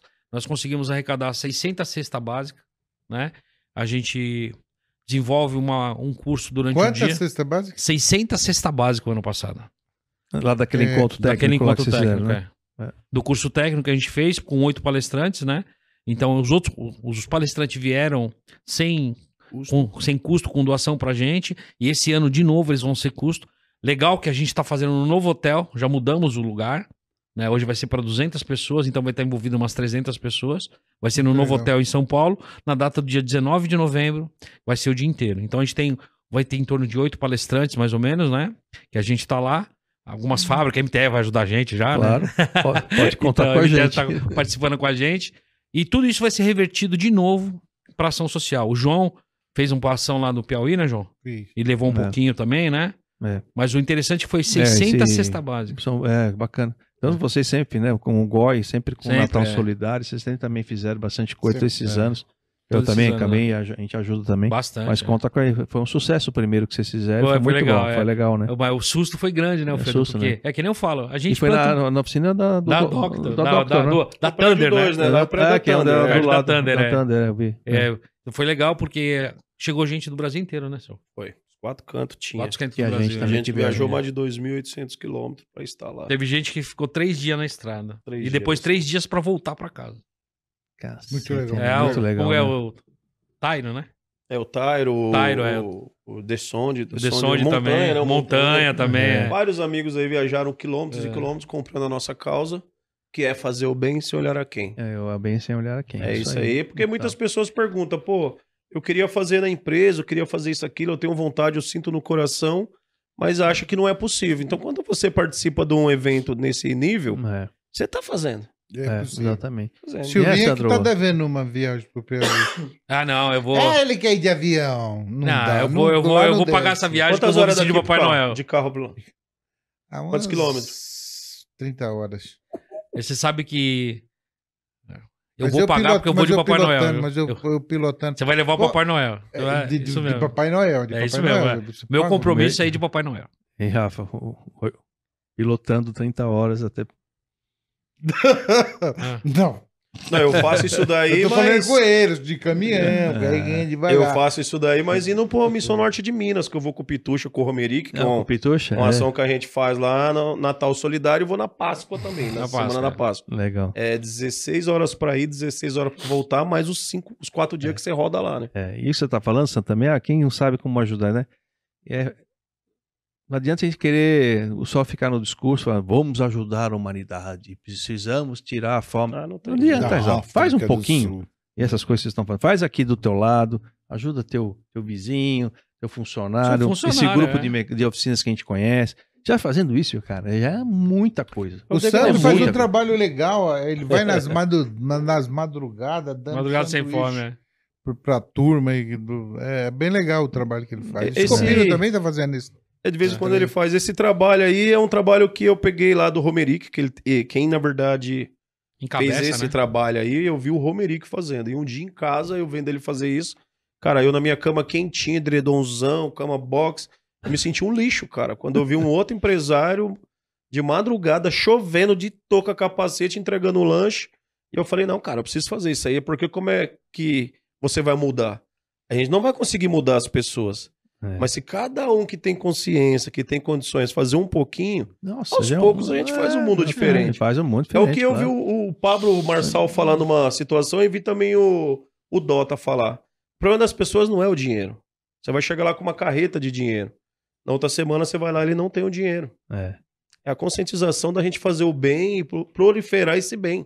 E ele É fazer- mudar o, a- o E- e- mindset e do mudar cara, a né? essência da a pessoa essência da pessoa, né? Pra ela partir Porque- daquele caminho, né? Eu acredito muito que se nós fizermos o bem para a população, diminui até a criminalidade, cara. Claro, claro. A criminalidade É, diminui muito porque, assim, esses caras que vivem nesse mundo, dependendo de doação, dependendo de pequenos furtos, ele vai receber tanto agraciamento ali no poder, o coração vai bater tanto nele, que vai chegar uma hora que, não 100%, mas uma- um percentual Não, você sal- vai conseguir. Um pessoal você salvando, tá É. bom. Pegando só um gancho nisso aqui, ó. Hoje as contratações lá da Doctor, que eu e o Silvio conversa muito. É, nós contratamos um colaborador que eu vi ele pegando em sucata na rua. Então, assim, até as nossas contratações, na maioria das vezes, a gente quer ver super, super currículos. A gente quer ver aquele currículo com o olho brilha. Nossa, É. é esse o cara que eu quero para minha empresa, empresa. Mas será que esse cara quer ser da sua empresa ou é só uma passagem? É. Agora, por que não contratar aquele cara que ele tem força de vontade, mas talvez não teve uma oportunidade? A gente está acostumado a julgar todo mundo por um. Às vezes aquele político é ruim, na nossa cabeça todos são iguais. Hum, é. Às vezes aquela pessoa, e é a mesma pô. oportunidade que você teve, né? É, Você, é. Você exato. Mesmo. E aí fizemos a contratação pelo coração. Cara, o moleque está É. evoluindo de uma forma, ele tá lá dois meses. Se bobear eu perguntar para ele, ele sabe mais do que o cara que tá lá um ano. É. Mas Ele- por quê? Esquece o papel, É. conversa com o cara, vê como é que ele é na família, como é que ele é com a mãe. Eu vi ele empurrando a carrocinha, a mãe estava junto. Então, pra mim, já compensou qualquer currículo. É. Porque eu, eu falei pra ele, aí, que tal você deixar sua mãe em casa e fazer algo de verdade? Pra você ter uma profissão que eu não discrimino quem faz isso. Não é que quem faz isso não é algo de É. verdade, mas é algo incerto. Que tem um milhão de gente nessa vida, né? É incerto, É. você não sabe o que você vai vender. hoje Sim, sim. Mas assim, você largar dessa vida, ganhar duas vezes mais do que você ganha, tendo um, um- um- encabeçando uma profissão na sua vida, e você levar todo o recurso para dentro da sua casa, para sua família. Então a base está na família. A gente não trabalhar as famílias hoje, que É, está se é. acabando no planeta, É, É. a é- família, é- a, a, a essência sociedade tá muitos Essência empurra tá nós para isso, né? que é o mundo da tecnologia, da modernidade, onde tudo hoje está nas nossas mãos, e empurra com que as famílias vão se destruindo. É, né? Você vê na essa- televisão, hoje é tão comum É, vários tipos de situação que afasta a família passar e você não vê um programa sério de família. Isso, exatamente. Quando você vê um canal de evangelização fechado, É. nem todo mundo tem É. acesso. Então é E uma E, e outra, depois não deixa Coração. jogar para alguém ou para o governo, seja quem for, Ah, não. a empresa, a, a educação. A educação é na família, é, em casa. A primeira, a primeira empresa, a primeira base, a primeira igreja, coisa, é, é o primeiro negócio. Os valores, é tudo ali. Cara, no respeito, é o que eu falo pra todo mundo. Só mais um ganchinho. Às vezes eu vou dar minhas palestras lá na paróquia que eu encontro de casais, eu adoro. Encontro de casais e encontro de namoro. Vai ver como é que o seu namorado respeita a mãe dele, porque se ele não respeita a mãe dele, a namorada respeita o pai, vai respeitar você que chegou agora na vida dele. É. Então tudo é a família. né? Pô, na Família mesa é deles base, eu é sentei pra jantar, eles cada um com celular. Olha o modelo que você tá entrando. Eu entrei na casa deles, um come no andar de cima, outro na de baixo. A menina não respeita o pai. O pai agride a menina, falam de coisas obscenas no meio de todo mundo. Não tem aquele amor, você não sente aquele carinho. É. Onde você tá entrando? a culpa é sua, não é daquela família, porque ela já existe aquele modelo. É, Aquele Você modelo não já fez tá o lá. estudo de. O estudo antes o de- mercado ali, o estudo você não fez. É, né? O estudo do mercado antes, Vai de né? manhã de surpresa na casa da sua namorada e vê como é que ela acorda. Nossa É, senhora! senhora. Não adianta depois que casa, meu Deus! Agora não, não sei, né? adianta, já foi. Já cara. foi, aí já foi. Essa é essa, essa É. contratação que vocês fizeram aí e Dois. você dois, voltou, assim. não? você voltou no, na, na carrocinha que você levava estrume lá para vender na, na tua história. Isso. É, é, o pessoal muitas vezes pergunta: por que, que você vai fazer lá no Piauí? Lá no sul do Piauí, no extremo sul do Piauí. É esperança. É isso aí. É. Porque eu conheço aquele pessoal. Quando você viu o menino lá puxando a carrocinha, eu vejo aqueles meninos lá que nunca viram nada. É. Nunca viram nada. É, é, me pergunta, uma, uma vez eu estava falando, e o menino falou: "Ó, Eu, quando eu tinha 13 anos, eu vendia picolé. Eu falei: Eu, com 13 anos, não sabia que existia geladeira. Olha aí. É. As diferenças são brutais. É. Então, você levando isso, você leva esperança para aquele pessoal É. que não conhece, ou seja, não sabe que existe geladeira. Isso, É isso João. mesmo. É o que nós fazemos na Missão Norte de Minas, nós não leva doação. As Hum. pessoas falam, ah, vocês levam doação? Não, a gente leva amor e carinho. É, né? Esperança. Tem esperança. Esperança. Lá nós encontramos um garoto com 10 anos, nunca havia experimentado um chocolate. Então nós fomos fazer uma brincadeira, eu e o Pitucha, a esposa dele, e minha esposa, fazer uma brincadeira. Amanhã é dia de quê? Era no sábado e domingo era Páscoa. Nós com o chocolate aqui, é, guardado aqui o ovo de Páscoa, aí fazendo a brincadeira. Amanhã é dia de quê que eu vou te dar um presente? É dia do quê, filho? Não sabe o que é Páscoa. Não tem esse, essa cultura. Não tem, não Aí tem. a mãe falou no meu ouvido: desculpa, mas o meu filho nunca comeu chocolate, ele não sabe o que é isso. Caralho, meu, até me susto, arrepia. Aí eu brinquei né, no ouvido dele, falei, fala que amanhã é dia de Páscoa. Aí ele, é Páscoa. E aí a pessoa falou, e, dia de Páscoa tem o quê? Eu falei, fala que tem chocolate. Ovo de Páscoa. Aí Hum. ele falou ovo de, falei, fala que tem ovo de Páscoa. Ovo de Páscoa. Então assim, aí você vê a diferença, cara, que é gritante. Sim, que é Eu gritante. estou falando isso daí de 2021. É, Nós estamos Uma falando, criança- estamos falando em 2000. Ó, ó, É, ó, é, ó, é, uma criança é. de 10 anos nunca ter experimentado um chocolate. é, Agora, no é, final do né? ano, depois do nosso curso solidário, eu fiz questão. Comprei panetone, aqueles mini panetonezinhos da Balduco. Cara, mal separei uma caixa pra chegar com isso lá. E foi a mesma coisa. Ele não sabia o que era panetone. é incrível, então, né? é, é, Isso muitos hoje, falam, Sandro, por que, que vocês saem de São Paulo, Pitucha de BH? Porque vocês saem tão longe, 3 mil quilômetros pra entregar cesta. Aqui na rua precisa. Falei, irmão, se nós parar uma carreta no centro de São Paulo de cesta básica, ela faz assim, ó. É. Some. Só que lá é o extremo da pobreza. Os caras Os nunca caras aqui tem viram. como comer. Não, nunca mas você viram, pega não. um andarilho aqui, João, ele tem como abrir um saco de lixo, tem um resto de comida ali de alguém. Mas Lá é não isso. tem o lixo, Não filho. Não tem, tem, não ninguém tem. por Não perto. tem, não tem como Não. produzir o É lixo, só né, você. cara? Então os caras comem passarinho, calango, a, a terra não dá muita fruta, não tem o que plantar, porque a primeira coisa que eu falei, meu Deus, mas com um milhão de, de quilômetros de terra é seco, é só pinheiro. Então existem vários fatores que a gente vai fazer obras do coração. E é assim, o Papai do Céu ele só dá a obra. Esquece onde que é, cara. Se é 5 mil quilômetros, se é 3 mil quilômetros. É, Nós vamos parar de fazer pergunta e obedecer, porque É. Não dá, é. tem que ter missão. Tem- tem- Só pra gente encerrar aqui, umas palavrinhas finais aí de vocês dois. Para o reparador, para quem você acha que. Pra sua esposa, pros Seus seus filhos, seus filhos, seus agradecer alguém. funcionários. Na realidade, Para fechar esse, esse eu- papo, papo tão gostoso aqui, o como que, que eu- você, do teu coração, É. fa falaria? como eu bato muito no setor, É. e sou o cara que bate mesmo, não adianta falar, sou polêmico, sou chato. Eu queria deixar uma frase pra vocês. Simples assim. Vamos apostar no reparador. Nós não temos reparador. Falei isso há 15 anos atrás, numa mesa, sentado com todas as dirigências do setor. Tanto Senai, como Sebrae, como o pessoal da, da fábrica, como as entidades de sucesso. Se a gente não investir em pessoas para fazer a reparação, vamos ter dificuldade. Eu vou falando de novo. Há 15 anos atrás eu falei em, apagamento, em apagão de mão de obra. E estou voltando aqui em 2022 e falando de novo. Nós vamos ter apagão de mão de obra. Ok, galera? Então, eu vejo com os olhos bons, a gente tem que mudar a história, querer que o reparador, que aquele garoto que quer ser jogador de futebol, não acho que é errado, o cara que quer ser político, mas mostrar pra ele que ele pode ter um futuro bom, ganhando um salário digno, e nós não estamos falando de salário de 1.800 reais, isso é a base que a gente tem começando. Eu estou falando de cara ganhando 7 pau, ganhando 8 pau por mês, como a gente sabe muito bem. Alguns funcionários nossos ganham até 6 mil reais já, entendeu? Eu queria colocar isso na cabeça de vocês, que a gente tem que mudar o setor para ter mais reparadores. Eu estou ficando velho, o Sandro está ficando velho, o Alfredo está ficando velho também. e nós vamos sair do mercado. Não vamos ter substituto. Ok? Agradeço muito a essa, esse podcast, porque eu falei da minha vida, falei da vida das empresas, e tô levando para casa sabedoria de que te, pode ter um futuro melhor. Obrigado. Tô ficando velho, não, tô ficando saboroso. Igual vinho, né, João? É. Eu gostaria primeiro de agradecer a Deus por ele ter me concedido todos esses momentos da minha vida no qual eu venho vivendo. Já passei por situações no qual hoje a gente tira como aprendizado. E eu acredito que tudo que acontece na vida do ser humano ele tem que tirar como aprendizado. É, agradeço, sempre vou agradecer minha esposa, meus anjos da guarda. Tenham conselheiros em sua vida, mas tenham conselheiros que te puxam para cima.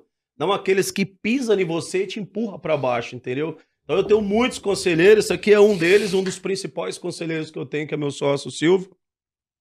E eu acredito que a mudança está dentro das nossas casas. Primeiro começamos por nós, individualmente. Quem está assistindo esse vídeo? Primeiro comece por você. Não adianta nós querer ajudar os de fora, não adianta nós querer fazer as coisas pelas outras pessoas, se nós não conseguimos fazer primeiramente por nós. É a regra do avião, quando ele cai a máscara, ele vai cair, primeiro você tem que pôr a máscara em você, para você ter consciência do que você vai fazer com as outras pessoas. Senão você põe a máscara no outro, esquece da sua, adeus papai. Às vezes ele vive para fazer o que ele quiser, nem pensa igual você, e você ficou sem o ar. Então, primeiramente, dentro da nossa casa. É, nós estamos vivendo um momento muito difícil, onde as famílias não sentam, não oram mais como família, não pensam em conjunto, não sentam para discutir como é que foi o dia. Isso é tão normal, era tão normal nas nossas casas, né? E a tecnologia veio, como o carro elétrico, como tudo, assim, com um turbilhão de informações, e vivemos esses momentos. Cara, eu sempre falo para todo mundo, primeiramente Deus, coloca Deus na frente dos seus negócios, que dificilmente, olha, vai acontecer algo errado. E sempre falo uma frase também. Nós temos que parar com picuinhas, com brigas. Você sabia que amanhã você pode ser só uma plaquinha com o nome que você veio nesse mundo e com o, com o nome, com o dia que você veio nesse mundo e o dia que você vai deixar esse mundo? Amanhã nós seremos, isso é certo, isso é fato. Só uma plaquinha. E ficamos arrumando briga, discussões. Você vê famílias acabarem por conta de. de é, é, como é que se fala quando. Heranças se davam bem, o pai morreu, ninguém se fala com ninguém, acaba, arrumamos briga por tanta coisa besta. A maioria dos casamentos hoje e relacionamentos com os filhos, você vai ver, foi uma besteira, um mal entendido e não senta para dialogar. Então pare de perder tempo. Pare de perder tempo. Converse com a pessoa que está sempre próximo, com a pessoa que você ama. Porque se você der sorte, você ainda vai ser uma plaquinha de rua, dependendo do seu, seu nome. dependendo do nome que você tem no mercado, você vai se tornar lá. Kennedy, uma plaquinha famosa. Mas mesmo assim, meu irmão, será só uma plaquinha de rua, mais nada. Então, muito obrigado a todos vocês, muito obrigado, obrigado pela oportunidade. Muito obrigado a você que segue o canal aqui da MTE e vai levar essas informações que nós passamos hoje aqui, esse dia maravilhoso, à frente. O setor tem que se unir. Temos que deixar de ter ego. Na maioria das vezes eu vejo que as brigas, como foi falado aqui, alguns grupos que não caminhou, Algum cara que ele tem tudo para ser um conselheiro de quem está lá embaixo, pequenininho, e ele não é por ego. Porque se ele vê que o pequenininho está igualando a ele ou passando, ele derruba aquele que seria o pequeno e maior do que ele agora. Nós temos que parar com isso. Tem que começar verdadeiramente a pôr Deus no coração. Cara, se o Silvio é maior do que eu, nós juntos vamos crescer porque ele tem, eu tenho ele como meu espelho. Se o João, meus amigos estão aqui, são maiores, eu tenho eles como meu espelho. A intenção é igualar. igualar. E se subir também, nós vamos trocar a figurinha. Junto, né? é, nós vamos fazer coisas boas aqui para poder somar verdadeiramente para o setor. Na Doctor American Car tem um grupo dos parceiros onde a gente pega os pequenininhos. Eu gosto dos pequenininhos. Você vai ver que não tem nenhum cara de oficina gigantesca lá, tem cara que só tem um cavalete. Mas por quê? Eu quero que ele use o meu exemplo lá atrás de tudo que eu passei na minha vida para dentro da, da empresa dele e juntos nós fazer com que esse cara se torne grande. Porque é possível, meu irmão. Você consegue. Só depende exclusivamente de uma pessoa. Você. Legal. Gente, puta, show de bola. Show, Meu show, Deus do show. céu. Muito bom. Acho que se chegaram até aqui é porque aprenderam muita coisa. A experiência desses dois aqui, pessoas fantásticas, né? Então, todos os canais deles aqui, da Pegasus, da, da Doutora American Card, dos Parça, né? Pode colocar? A gente Pode vai colocar os vou passos. colocar tudo aqui embaixo do vídeo. O Rafa já vai e Editando, né? editar e colocar todas essas informações. E só tenho a desejar a vocês que fiquem com Deus. Só, Eu só acho que a audiência gostaria de poder falar isso pro Silvio. Parabéns por acreditar nesse cara aí, pela história que ele contou. Ele, ele acabou abrindo um pouquinho mais da vida dele do que você, É. então parabéns por, por confiar nesse cara aí. Acho que É a audiência aí. gostaria de falar isso pra ele. É, Legal. exatamente. É, obrigado. Mas E eu hoje... só tenho que desejar uma É. salva de palmas para vocês dois. É, Obrigado. Parabéns, Obrigado. cara. Beijo, Suzana. Beijo, Grazi. Um beijo para as mulheres. são- Não, são lembrando- povo. Lembrando que o João falou que ama você, viu, meu amor? É, então toma cuidado. preciso explicar melhor essa Explica história. essa aí. história em casa das conversas. Reparadores, grande beijo no coração de vocês. Obrigado, fiquem com Deus e até a próxima.